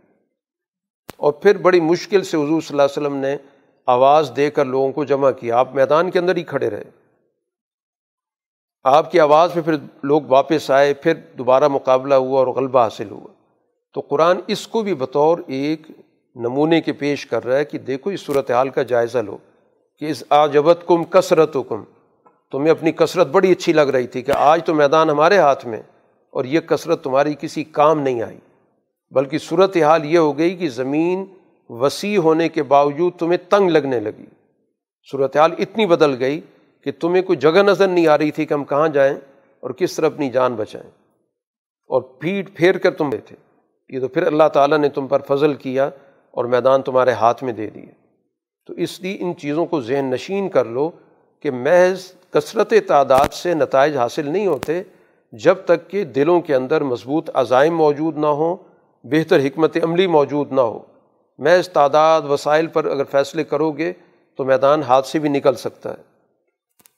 اسی کے ساتھ ساتھ ایک اور چیز بھی بتائی گئی کہ بس یہاں پر یہ جو فیصلہ دیا جا رہا ہے کہ مشرقین اب ایک مخصوص عرصے کے بعد یہاں سے چلے جائیں۔ حکم دے دیا کہ فلاں یقرب المسد الحرام آباد عام ہی محاذہ اس سال کے بعد اب وہ مسجد حرام کے قریب نہ آئیں۔ تو اب یہاں پر کچھ ذہنوں کے اندر ایک سوال پیدا ہوا کہ مکہ کا تو سارا تجارتی نظام تو ان لوگوں کے ہاتھوں میں ہے۔ اب اگر یہ سارے لوگ چلے جائیں گے تو یہ تو سارے وسائل چلے جائیں گے۔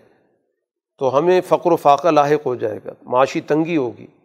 تو اس چیز کے بارے میں کہا تھا کہ ذہن یکسوئی کی طرف لے کر آؤ۔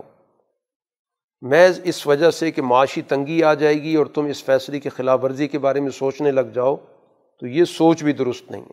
اپنے اندر عزم پیدا کرو، اعتماد پیدا کرو جب تک سیاسی استحکام نہیں ہوگا تو معاشی سرگرمیاں بھی درست طور پہ نہیں چل سکتی۔ معاشروں کے اندر سیاسی استحکام سب سے پہلے اہمیت رکھتا ہے۔ اس کے بعد جا کے معاشی سرگرمیاں کام کرتی ہیں۔ اور اگر سیاسی انتشار ہو تو وہاں منڈی بھی ہو، بازار بھی ہو، تم اس سے کوئی فائدہ نہیں اٹھا سکتے۔ اور یہ ایک ایسی معلوم حقیقت ہے، آپ پوری دنیا کے نظام کا جائزہ لے لیں کہ وہی معاشرے ترقی کرتے ہیں جن کے اندر سب سے پہلے سیاسی استحکام ہوتا ہے۔ پھر اس کے بعد وہ اپنی منڈی کی معیشت کو بھی یا بازار کی معیشت کو بھی کھڑا کر لیتے ہیں۔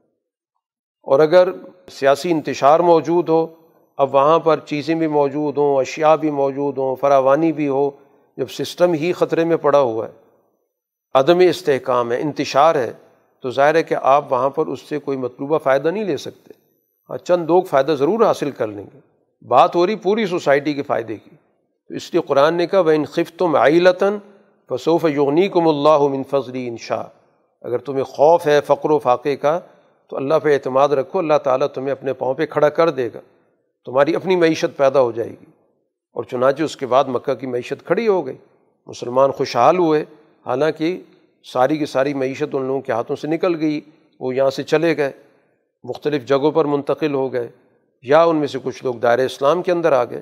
تو محض اس خوف کی وجہ سے کہ اگر ہم نے کوئی ایسا اقدام لیا تو ہمیں کل معاشی مسائل پیش آئیں گے، تو کبھی بھی آپ جرت کے ساتھ آگے نہیں بڑھ سکتے۔ آپ ہمیشہ خوف کی زندگی بسر کریں گے اور دشمن کو شکست دینے کے بعد دوبارہ اپنے پاؤں پہ کھڑا کر دیں گے۔ تو اس وجہ سے دشمن کو شکست دینے کے بعد سوسائٹی کے اندر پورے سسٹم کو اپنے ہاتھ میں لینا ضروری ہوتا ہے۔ اگر آپ پورے نظام کو اپنے ہاتھ میں نہیں لیں گے، تو ظاہر پچھلی قوتیں موجود ہوتی ہیں، وہ صورت حال سے فائدہ اٹھا کر صورت حال کو تبدیل کر سکتی ہیں۔ اسی زمن میں قرآن نے ایک اور جماعت کا بھی ذکر کیا، یہ تو مکہ کی مذہبی جماعت کا ذکر تھا۔ اب اسی طرح مسلمانوں کا ایک اور واسطہ پڑا ان لوگوں سے جو اپنے آپ کو اہل کتاب کہتے تھے۔ کہ ہم تو کتاب والے لوگ ہیں، مدینہ کے اندر جو موجود تھے وہ بھی ظاہر ہے کہ اپنے آپ کو کتاب سے وابستہ کہتے تھے، تورات والے تھے۔ پھر مسلمانوں کی اس جنگ تبوک کے بعد اس گروہ سے بھی واسطہ پڑا جو اپنے آپ کو انجیل والا کہتا تھا۔ تو قرآن نے ان کا بھی تجزیہ کر دیا۔ کہ ان کی ناکامی کی وجہ کیا ہے؟ ان کا زوال کیوں آیا؟ تو ان کے زوال کے اندر بھی تین بڑے گروہوں کا بہت بڑا ہاتھ ہے۔ اور ان کا ذکر کرنے کا اصل مقصد یہی ہے، اہل ایمان کو مخاطب کر کے کہا گیا کہ یہ وجوہات اگر مسلمانوں کے اندر بھی پیدا ہوں گے تو ان کا بھی زوال آئے گا۔ اس کا تعلق کسی خاص قوم یا کسی خاص مذہب سے نہیں ہے۔ اس لیے قرآن نے کہا کہ یا یو الزین آمن ان کثیرم من الحباری ورحبان لقلون اموال الناس بالباطل کی اکثریت علماء سو کی اور اسی طرح جعلی قسم کی صوفیوں کی مشائق کی، یہ لوگوں کے مالوں کو ناجائز طریقے سے جمع کر کے کھاتے ہیں۔ ان کی استحصالی سوچ ہوتی ہے۔ یہ مذہب کو لوٹ مار کے لیے استعمال کرتے ہیں۔ اور پھر اسی طرح تیسرا طبقہ جو وسائل کو اکٹھا کر لیتا ہے بلزین یک نزون ذہب و بلفظہ زیادہ سے زیادہ وسائل سونا چاندی جمع کر کے اور ان کو سوسائٹی کے مفاد میں خرچ نہیں کرتا، تو ان کو بھی سخت قسم کی سزا یہاں پر قرآن سنا رہا ہے۔ تو یہ تین طبقے سوسائٹی کے زوال میں بڑا بنیادی کردار ادا کرتے ہیں۔ جن کا قرآن یہاں پہ ذکر کر رہا ہے کہ یہ علماء سو جو فاسد، بگڑا ہوا مذہبی طبقہ یا اسی طرح روحانیت کا کاروبار کرنے والا طبقہ جو ان کے صوفی مشائق ہوتے ہیں، اور تیسرا یہ سرمایہ پرست طبقہ جس کے پاس وسائل ہوتے ہیں۔ یہ تینوں کسی بھی سوسائٹی کی تباہی کے اندر بڑا بنیادی کردار ادا کرتے ہیں۔ تو اس لیے ایمان والی جماعت کو مخاطب کر کے ان کے کردار کی طرف توجہ دلائی گئی کہ اس طرح کا کردار کسی بھی سوسائٹی کے اندر پیدا ہوگا تو اس کا زوال یقینی ہے۔ اور سوسائٹی کے اندر ان طبقات کا نظام ختم کرنا دین کا غلبہ ہے۔ کیونکہ اس سے پہلے قرآن نے غلبہ دین کی آیت ذکر کی ہے۔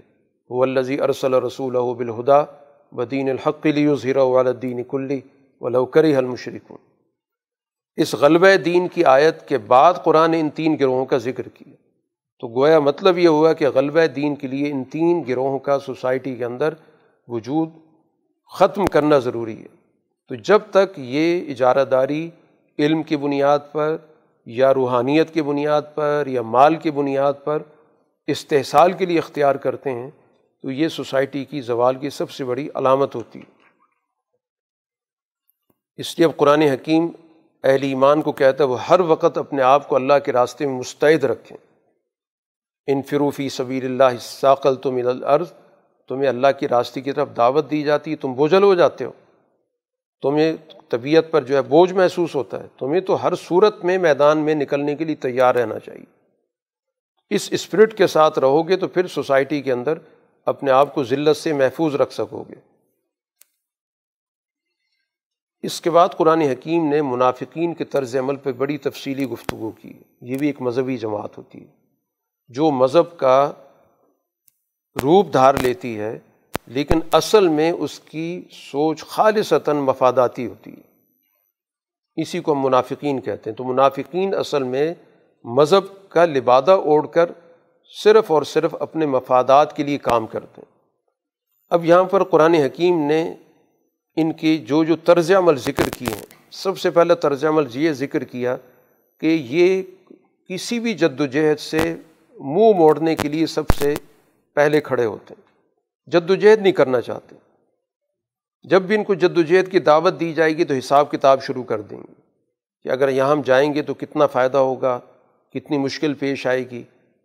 اب یہ ساری قرآن جو گفتگو کر رہا ہے، اس خاص غزوہ، ایک پس منظر میں غزوہ تبو جس طرح قرآن نے غزوہ عہد کے پس منظر میں ایک بہت بڑی تعلیم دی تھی، اسی طرح یہاں غزوہ تبوک کے پس منظر میں بہت ساری چیزوں کا تجزیہ ہو رہا ہے۔ اب غزوہ تبوک کے لیے جو سفر تھا، وہ بڑا طویل اور دور کا سفر تھا، کیونکہ بالکل روم کی سرحد پہ جانا تھا، شام کی سرحد پہ جانا تھا۔ اور موسم بھی بڑا سخت قسم کا تھا۔ تو جب اس وقت رسول اللہ صلی اللہ علیہ وسلم نے اعلان کیا کہ ہمیں جانا ہے، تو اب یہ جو جماعت تھی، اس نے باقاعدہ حساب کتاب شروع کیا کہ اتنا طویل سفر ہوگا، اتنی مشکلات پیش آئیں گی، اس کے بعد معلوم نہیں صورت حال کیا بنے، کچھ فائدہ ہو نہ ہو۔ تو اسی کا قرآن نے ذکر کیا کہ لوکان عارضاً قریباً و سفراً قاصداً لتباؤک اگر کوئی قریب کا سفر ہوتا اور اس میں ساز و سامان ملنے کی توقع ہوتی تو یہ آپ کے پیچھے چل پڑتے۔ لیکن بلاکم بعودت علیہم الشقہ۔ اب ان پر آیا کہ اتنا بڑا فاصلہ، دور کا فاصلہ، موسم بڑا سخت قسم کا، اسی بنیاد پر وہ پیچھے بیٹھ گئے۔ تو یہ گویا کہ منافقت کروائی ہے کہ جس میں اپنے ذاتی یا تجارتی یا مالی مفاد کو کیلکولیٹ کر کے فیصلہ کیا جائے۔ کہ ہمیں اجتماعی جد و جہد میں حصہ لینا چاہیے یا نہیں لینا چاہیے۔ اور حلف یہی کہیں گے لوستانہ لخرج نام اگر ہمارے بس میں ہوتا ہم ضرور آپ کے ساتھ چلتے۔ جملہ یہ ہوگا جیسے کوئی بہت ہی معذور ہیں یا بہت بیمار قسم کے لوگ ہیں۔ اصل چیز یہ کہ وہ ساری اپنے ذہنوں کے اندر سفر کی، آمد و رفت، مشکل، ان سب چیزوں کا حساب کتاب کر کے بات کر رہے ہیں۔ ایک طرز عمل تو یہ ہے۔ دوسرا طرز عمل یہ ہے کہ فوراً ہی آپ سے آ کے اجازتیں مانگنی شروع کر دیں۔ کہ ہمیں اجازت دے دیں، کچھ گھریلو مسائل ہیں، کسی کی بیماری تھی، کسی کا کوئی نہ کوئی عذر تھا۔ قرآن نے یہاں پر معیار بتا دیا کہ اس موقع پر جو اجازت مانگنے والے ہیں، ان کا ایمان سے کوئی تعلق نہیں۔ جو اجازت نہیں مانگ رہے، یہی پیمانہ ہے کہ یہ ایمان والے ہیں۔ یعنی ایمان کا تعلق تو ظاہر انسان کے قلب سے دل سے ہوتا ہے۔ لیکن قرآن نے ظاہر کا ایک ہمارے سامنے ایک نمونہ رکھ دیا، ایک معیار رکھ دیا کہ اجازت طلب کرنا یا نہ کرنا اس موقع پر آپ کو بتا دے گا کہ سچی سوچ کس کی ہے اور جھوٹی سوچ کس کی ہے۔ آپ کے ساتھ کون ہے اور آپ کے ساتھ صرف مفادات کے ساتھ کون جڑا ہوا ہے۔ اس لیے قرآن نے کہا کہ جو اللہ پر، آخرت پر ایمان رکھتے ہیں، وہ کبھی آپ سے اجازت نہیں مانگیں گے۔ کہ ہم نے گھر بیٹھنا ہے، جہاد سے کبھی اپنا منہ نہیں موڑیں گے۔ اجازت وہ مانگیں گے جن کا اللہ پر اور آخرت پر کوئی ایمان نہیں، دلوں کے اندر شک بیٹھے ہوئے۔ تیسری بات قرآن نے یہ بتائی کہ اگر یہ لوگ چل پڑتے تو یہ ہمیشہ اندر بیٹھ کے فساد کر یہ بھی منافقت ہوتی ہے کہ حالات کے جبر کی وجہ سے جانا پڑ جاتا ہے کہ ہمارا نفاق کھل جائے گا تو پھر دوسرا طریقۂ کار کیا ہوتا ہے کہ اندر بیٹھ کر حوصلے پست کرنا افواہیں پھیلانا، یہ ان کا طریقۂ کار ہوتا ہے کہ لو خرج فی کم مازادو کم اللہ خبالن اگر یہ نکل پڑتے تو خرابی ہی کرتے، بلکہ یہ تو در حقیقت ان کی جاسوسی کا کام کر رہے ہیں۔ وفیقم سماعون الحم تو ان کا جانا تو ظاہر نقصان دہ ہوتا۔ ہے تو یہ بھی پتہ چل گیا کہ ایسے موقع پر یہ لوگ اگر ساتھ چل بھی رہے ہیں تو ان پہ نظر رکھنے کی ضرورت ہوگی کہ وہ پھر کسی اور کے ایجنٹ کے طور پہ کام کر رہے ہوں گے۔ اسی طرح ایک اور علامت بتا دی کہ جھوٹی پارسائی لوگوں کے سامنے ظاہر کریں گے کہ ہم تو بہت نیک لوگ ہیں، بڑے متقی قسم کے لوگ ہیں۔ جیسے کہ حضور صلی اللہ علیہ وسلم کے اس دور کے اندر کچھ لوگ آئے، کہنے لگے کہ آپ کا سفر رومی علاقے کی طرف ہو رہا ہے۔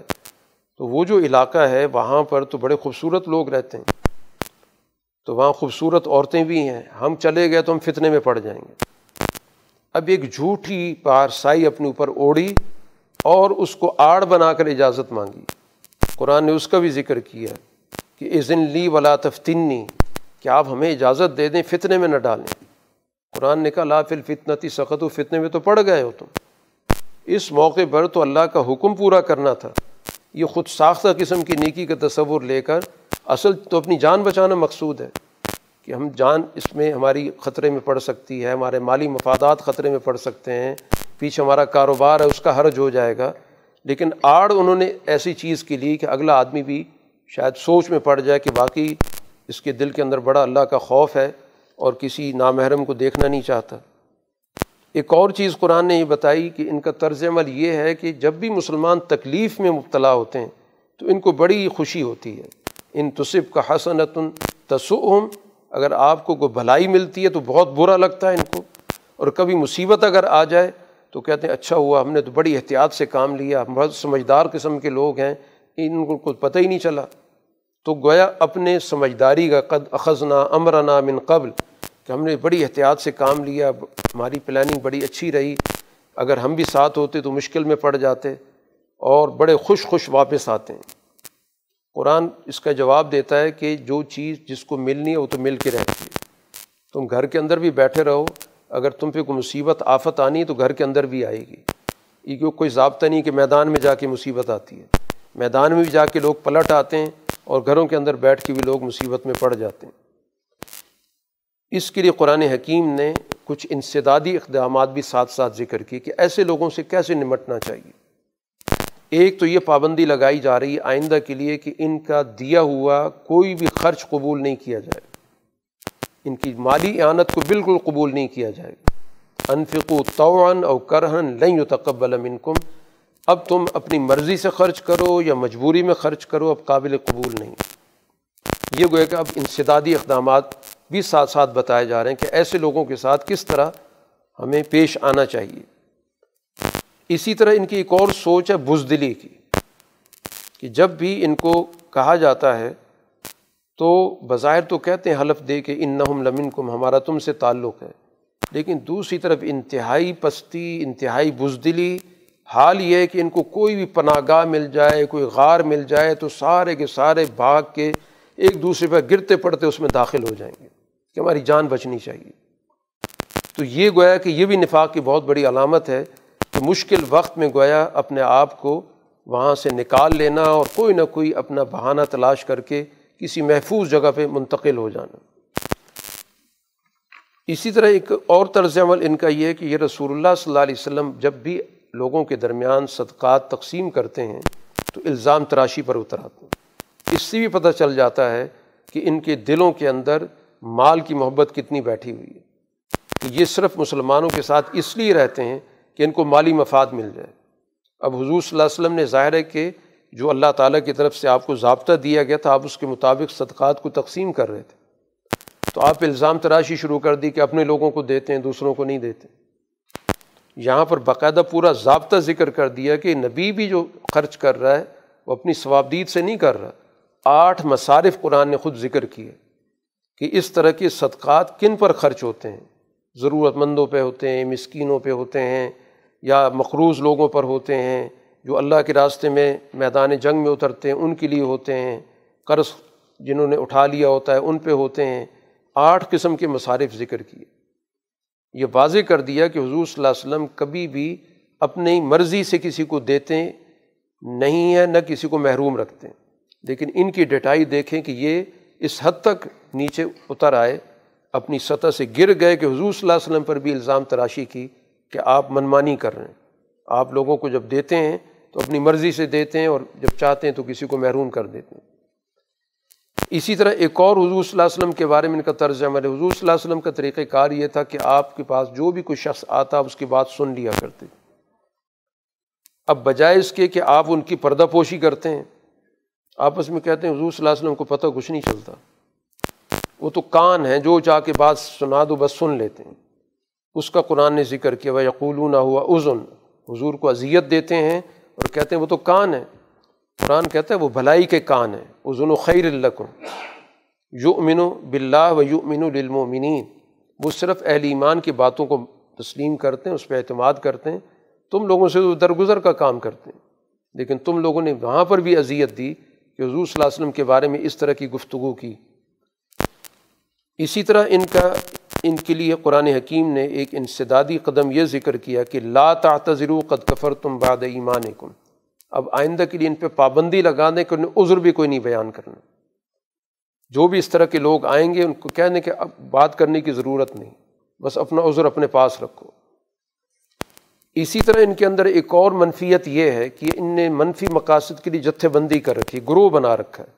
المنافقون والمنافقات بعض من بعض۔ آپس میں بیٹھ کے مختلف منصوبے بناتے ہیں کہ سوسائٹی میں کیسے برائی کو فروغ دیا جائے، اچھائی کو کیسے روکا جائے، وسائل کو اپنے قبضے میں کیسے رکھا جائے۔ یہ ساری ان کے اندر بیٹھ کے اس پہ ان کی مشاورت چلتی ہے۔ تو یہ بھی ان کی ایک بہت بڑی علامت موجود ہے۔ اب یہاں پر قرآن حکیم نے ان سارے طرز عمل کو ذکر کرنے کے ساتھ ساتھ اہل ایمان سے بھی کہا کہ ان لوگوں کے خلاف بھی آپ لوگوں نے جہاد کرنا ہے۔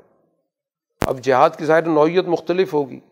کفار کے ساتھ جہاد میدان کے اندر ہوتا ہے، ان کے ساتھ جہاد یہی ہے کہ ان کے ساتھ سوسائٹی کے اندر ایک لگا بندہ قسم کا تعلق رکھا جائے، محتاط رہا جائے، ان پہ اعتماد نہ کیا جائے۔ ان کو اس چیز کا احساس دلا دیا جائے کہ تم لوگ کسی بھی صورت میں قابل اعتماد نہیں ہو۔ بغل و علیہم ان کے ساتھ سختی کے ساتھ پیش آؤ۔ یہ تمہاری نرمی سے ناجائز فائدہ اٹھا رہے ہیں۔ پھر نفاق کا اور سرمایہ پرستی کا بڑا گہرا تعلق ہے۔ چنانچہ اس میں سے کچھ لوگ ایسے بھی تھے کہ انہوں نے باقاعدہ عہد کیا کہ اگر ہمیں وسائل مل جائیں تو ہم اس کے بعد ان وسائل کو اچھی جگہ پہ خرچ کریں گے، ضرورت مندوں کے کام آئیں گے۔ ان کو وسائل دیے گئے اور وسائل نے کافی ترقی بھی کی۔ قرآن کہتا بخلو بھی۔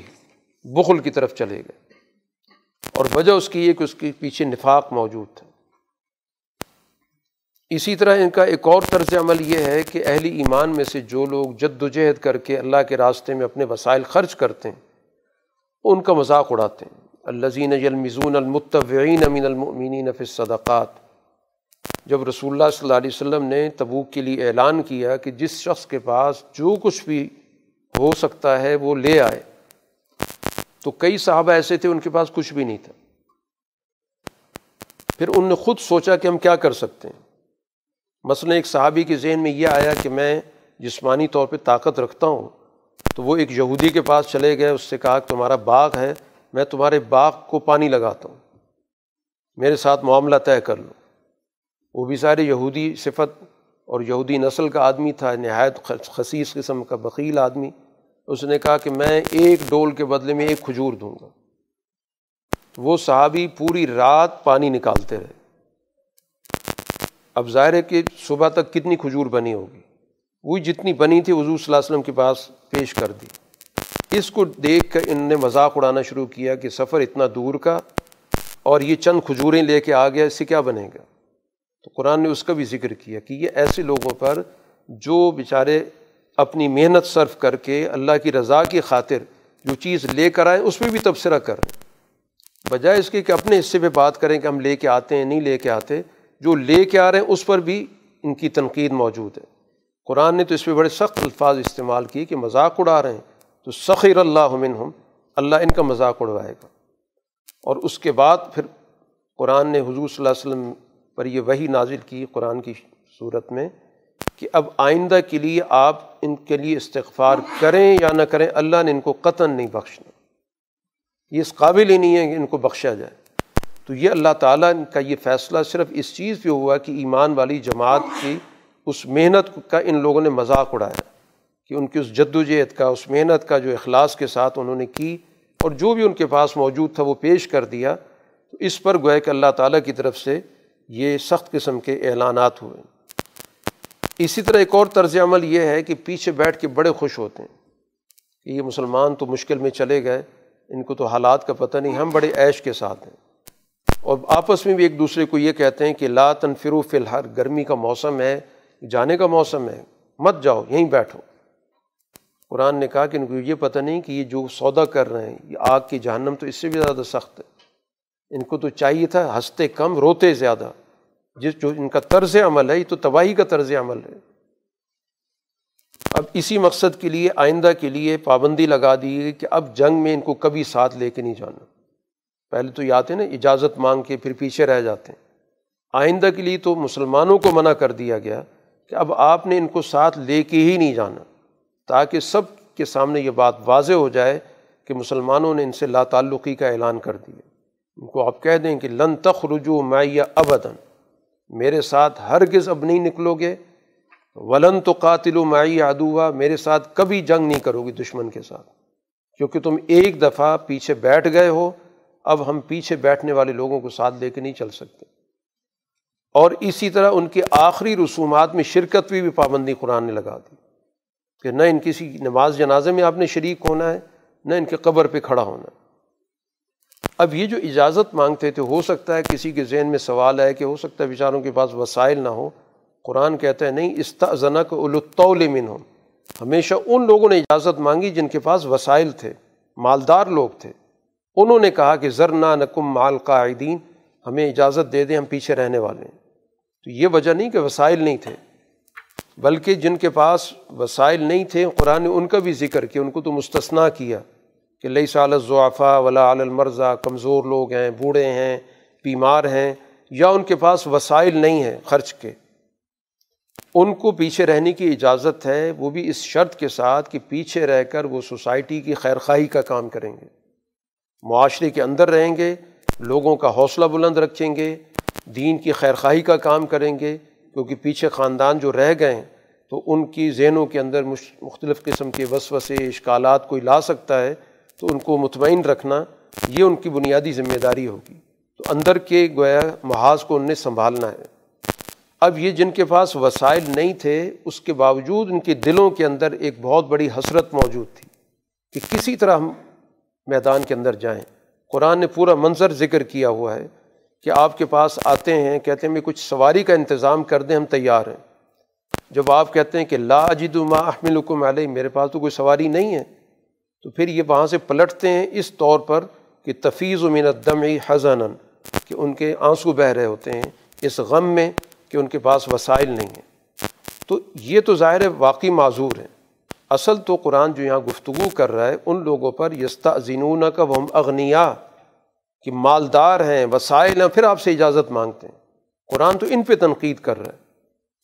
اور ان کے لیے قرآن حکیم نے یہ کہہ دیا کہ جب آپ واپس جائیں گے، حضور صلی اللہ علیہ وسلم سے کہا، یہ بڑھ چڑھ کر آئیں گے، قسمیں اٹھائیں گے تاکہ آپ ان کی طرف توجہ نہ دیں۔ آپ ویسی توجہ نہ دیں۔ فعارضو عنہم انہم رجسن یہ ناپاک لوگ ہیں، آپ ان پہ کوئی توجہ نہ دیں۔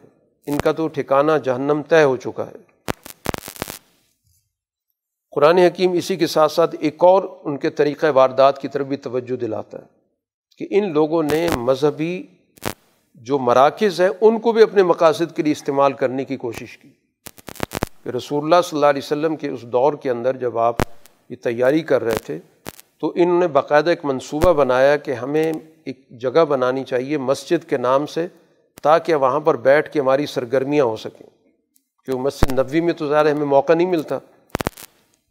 تو مسجد کے نام سے کسی کو احساس بھی نہیں ہوگا کہ ہم جمع ہیں، سب سمجھیں گے شاید عبادت کر رہے ہیں۔ اس مقصد کے لیے ایک منصوبہ تیار کیا اور ساتھ ہی بھی اس کی تجویز بھی ذہن میں آئی کہ اس کا افتتاح حضور صلی اللہ علیہ وسلم سے کرا لیں گے، تو سب کے ذہنوں کے اندر آ جائے گا کہ یہ حضور صلی اللہ علیہ وسلم کا افتتاح کردہ مرکز ہے، مسجد ہے۔ اور پھر اس کو ہم اپنے مقاصد کے لیے استعمال کریں گے۔ حضور صلی اللہ علیہ وسلم سے جب آ کے انہیں تجویز دی تو آپ نے کہا کہ واپسی پر دیکھا جائے گا۔ تجویز بڑے شاندار الفاظ میں پیش کی کہ آبادی بڑھ چکی ہے اور پھیل چکی ہے، مسجد نبی کی جگہ تھوڑی ہو گئی ہے، ایک اور مرکز کی ضرورت ہے۔ تو تجویز تو بڑے اچھے الفاظ میں پیش کی۔ تو اس لیے حضور صلی اللہ علیہ وسلم نے کہا کہ ابھی تو سفر ہے، سفر سے واپسی پر دیکھیں گے۔ تو واپسی پر اللہ تعالیٰ کی طرف سے یہ آیتیں نازل ہوئیں کہ ولزین تخذو مسجد زرارن و کفرن جو مسجد کو بنا رہے ہیں چار منفی مقاصد کے لیے۔ سب سے پہلا تو منفی مقصد ہے زرار، نقصان دینے کے لیے بنا رہے ہیں۔ دوسرا مقصد ہے کفر کا مرکز بنانا ہے انہوں نے۔ تیسرا تفریقم بین المومنین مسلمانوں میں فرقے پیدا ہو جائیں گے۔ کچھ مسلمان وہاں جائیں گے، کچھ مسلمان یہاں پر آئیں گے۔ تو اس طرح گویا مسلمانوں میں ایک جھگڑا کھڑا کریں گے۔ اور چوتھی بات یہ ہوگی کہ اصل میں وہ کمین گاہ بنا رہے ہیں کہ وہاں سے بیٹھ کے انہوں نے مسلمانوں کے خلاف جنگ کرنی ہے۔ وہاں منصوبہ سازی کرنی ہے انہوں نے۔ یہ چار مقاصد کے لیے مسجد بن رہی ہے۔ اور آپ کے پاس آ کر یہ کہیں گے، حلف اٹھائیں گے کہ ان اردنا الحسنہ کہ ہماری تو بڑی اچھی نیت ہے۔ اللہ کی گواہی ہے کہ انہم لکاذبون، جھوٹے لوگ ہیں۔ اب آپ نے کسی صورت وہاں نہیں جانا۔ تو اس طرح رسول اللہ صلی اللہ علیہ وسلم کو روک دیا گیا، اب واپس تشریف لائے۔ آپ نے اس جگہ کی اینٹ سینٹ بجوا دی اور آج تک وہ جگہ اسی طرح موجود ہے۔ وہاں پہ کوڑا جمع ہوتا ہے۔ تو بہر القرآن حکیم نے یہ سارا طریقۂ واردات ایسی مذہبی جماعت کا ذکر کیا جو بظاہر اسلام کا روپ دھارے ہوئے حضور صلی اللہ علیہ وسلم کے ساتھ رہتی ہے، ایمان کا دعویٰ کرتی ہے، لیکن اس کا سارا کا سارا طریقۂ واردات وہ ہے کہ جو مسلمانوں کی جڑیں کاٹنے والا ہے۔ اس لیے قرآن نے بڑی تفصیل کے ساتھ ان سارے رویوں کا ذکر کیا ہے۔ اور پھر اس کے بعد سچی جماعت کا قرآن نے تعارف کرا دیا کہ سچے لوگ کون ہوتے ہیں۔ سب سے پہلے تو قرآن نے کہا، سابقون الاولون، جو مہاجرین، انصار میں سے سبقت لے کر مشکل وقت میں آپ کا ساتھ جنہوں نے دیا۔ اور پھر اس کے بعد ان کے راستے پر جو بھی چلے، اصل میں یہ سچے لوگ ہیں۔ پھر مزید ان کی صفات بھی بتا دیں کہ عطائبون توبہ کرنے والے ہیں، عبادت گزار ہیں، اللہ کی حمد و ثناء کرنے والے ہیں اور معاشرے کے اندر اللہ کے مشن کو لے کر پھرنے والے ہیں۔ روزہ رکھنے والے ہیں، رکوع کرنے والے ہیں، سجدہ کرنے والے ہیں۔ سوسائٹی کے اندر معروف کا نظام قائم کرنے والے ہیں، برائی کا انسداد کرنے والے ہیں۔ اللہ کی حدود کی حفاظت کرنے والے ہیں۔ کہ جو بھی اللہ تعالیٰ نے ضابطے بتا رکھے ہیں، ان تمام ضابطوں کو سوسائٹی کے اندر اہتمام کے ساتھ پورا کرنے والے ہیں۔ یہ ہے سچی جماعت۔ اس کے بارے میں قرآن نے کہا کہ کونو مع صادقین اس سچی جماعت کا ساتھ دو۔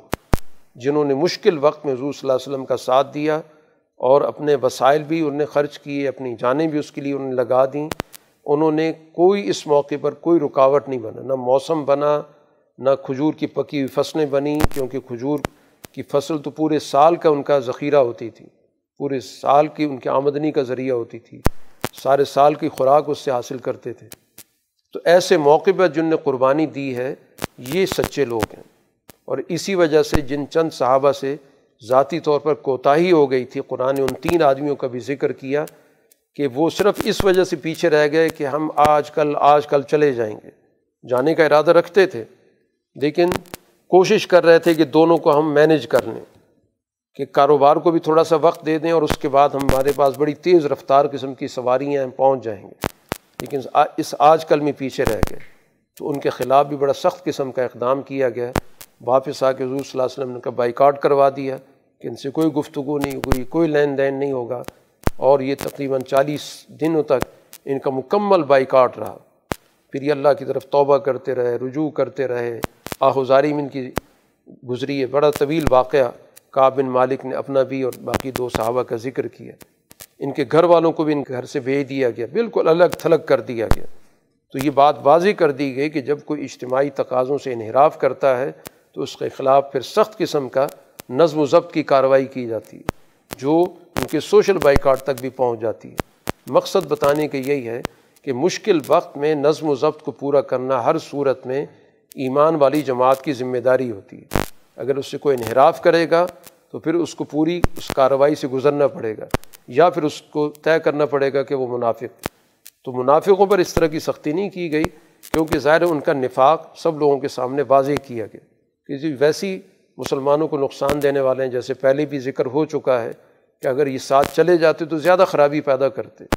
تو اس لیے ان کے ساتھ طرز عمل اس چیز کا رکھا گیا کہ مسلمانوں کا شعور بلند کیا جائے، ان کی علامتیں بتا کر، ان کا طرز عمل بتا کر۔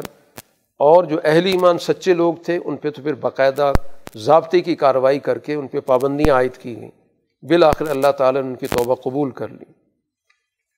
اس صورح کے اختتام میں اس چیز کو بھی واضح کیا جا رہا ہے کہ معاشرے کے اندر ایک ایسی جماعت کا ہونا بہت ضروری ہے جو دین کی صحیح طور پر سوجھ بوجھ رکھتی ہو، دین کی حقیقت کو سمجھتی ہو۔ جس کو قرآن نے کہا یتفق کہ فی دین کہ دین کا تقاضا ہے کیا؟ آج کے دور کے حالات کیا ہیں؟ اس کے مطابق دین کی حکمت عملی کیا بنے گی؟ تو سوسائٹی کے اندر اس فیلڈ کے جو ماہرین ہونے چاہئیں، جو اپنے آپ کو اس بات کے لیے وقف کر دیں کہ ہم نے دین کا علم اس طور پر حاصل کرنا ہے کہ دین کی حقیقت تک ہماری رسائی ہو جائے، تاکہ ہم ہر وقت دین کا جو بنیادی مشن ہے، مقصد ہے، اس کو سوسائٹی کے اندر نافذ اور غالب کر سکیں۔ تو اس لیے ایسی جماعت کا ہونا معاشرے کے اندر فرض کفایہ ہے کہ ایسی جماعت پیدا ہو جو دین کی صحیح سوجھ بوجھ رکھے، اس کے بعد دین کا علم بھی ہو اور دور کے حالات کے جو تقاضے ہیں، ان کو بھی سمجھتی ہو تاکہ اس کے مطابق دین کا صحیح فہم اور شعور معاشرے تک منتقل کر سکے۔ اس صورت کا اختتام حضور صلی اللہ علیہ وسلم کی صفات پر کیا گیا۔ اور آپ کی وہ صفات ذکر کی گئیں جن کا تعلق معاشرے کی قیادت سے ہے۔ سب سے پہلے تو قرآن نے کہا کہ لقت جا کم رسول من انفسی کم کے رسول اسی معاشرے میں سے آتا ہے، باہر سے نہیں آتا۔ آپ انہی میں سے آئے ہیں۔ پھر اس کے بعد عزیز علیہ ما انت تم معاشرے کی بھلائی کا جذبہ آپ پر اتنا غالب ہے کہ جب تم مشکل میں پڑھتے ہو تو وہ بھی آپ پہ گراں گزرتا ہے۔ یعنی آپ سوسائٹی کے اندر کسی کی مشکل قبول نہیں کر سکتے، برداشت نہیں کر سکتے۔ آپ سوسائٹی میں ہر مشکل کو اپنے لیے گراں سمجھتے ہیں۔ تیسری صفت یہ ہے کہ حریص علیکم، تمہارے لیے بہت زیادہ کوشش کرنے والے، سوچ و بچار کرنے والے، جیسے ایک آدمی کسی چیز کو حاصل کرنے کے لیے پوری طرح آمادہ ہوتا ہے۔ تو گویا آپ لوگوں کی ایمان کے لیے بہت ہی اپنے اندر آمادگی رکھتے ہیں۔ تو بہت ہی حریث حریث کا مطلب یہ ہے کہ آپ لوگوں کی بھلائی کے لیے اپنے دل کے اندر بہت زیادہ جذبہ رکھتے ہیں۔ اور پھر بالمؤمنین رعف الرحیم، ایمان والوں کے ساتھ تو اپنے نہایتی شفیق ہے یہ ساری وہ صفات ہیں جو اجتماعی نوعیت کی کسی بھی سوسائٹی کے اندر، کسی بھی معاشرے کو قائم کرنے کے لیے یا کسی بھی اجتماعیت کو قائم کرنے کے لیے، قیادت کے اندر ان صلاحیتوں کا یا ان صفات کا ہونا بہت ضروری ہے۔ اختتام اسی چیز پر کیا گیا کہ اگر یہ لوگ آپ کی بات نہیں بھی مانتے تو آپ پورے عزم کے ساتھ اعلان کر دیں کہ حسبی اللہ، میرے لیے اللہ کافی یہ گویا کی سوچ ہونی چاہیے کہ معاشرے کے رویے کو دیکھنا یا ان سے توقعات رکھ کر چلنا، اس سے بالا تر ہو کر اللہ سے تعلق جوڑ کر اپنا کام کیا جائے۔ علیہ توکل تو کہ میرا اللہ پر ہی اعتماد ہے، اسی پر توکل ہے۔ اور وہ عرش عظیم کا رب ہے۔ تو جو عرش عظیم کا رب ہے، تو یقیناً اس دنیا کے اندر بھی انسان جو اس پر اعتماد کرنے والا، اس کو اس دنیا کا غلبہ بھی عطا کرے گا۔ کیونکہ کائنات کے غلبے کی علامت عرش عظیم ہے۔ تو اس دنیا کے اندر بھی ظاہر غلبے کی جو بھی جد و جہد ہوگی، اس کا بھی وہی رب ہے۔ تو اس لیے یہ اعتماد کہ ہم اللہ پر اعتماد رکھتے ہیں اور اس دنیا کے اندر کسی سے بھی نہ مروب ہیں، نہ کسی سے خوف زدہ ہیں نہ کسی پر ایسا اعتماد کہ وہ ہمارا ساتھ دے گا تو ہمارا کچھ بنے گا۔ ہمیں صرف اور صرف اللہ سے اپنا پورا رابطہ جوڑنا ہے، اسی پر اعتماد کرنا ہے، اسی پر پورا بھروسہ رکھنا ہے۔ باخر الداوانہ الحمد للہ رب العالمین۔ الحمد للہ رب العالمین ولاقبۃ المطقین والصلاة والسلام علی رسول محمد والی و صحابی اجمعین۔ ربنا آتنا فی الدنیا حسن وفی الآخرت حسن وقنا عذاب النار۔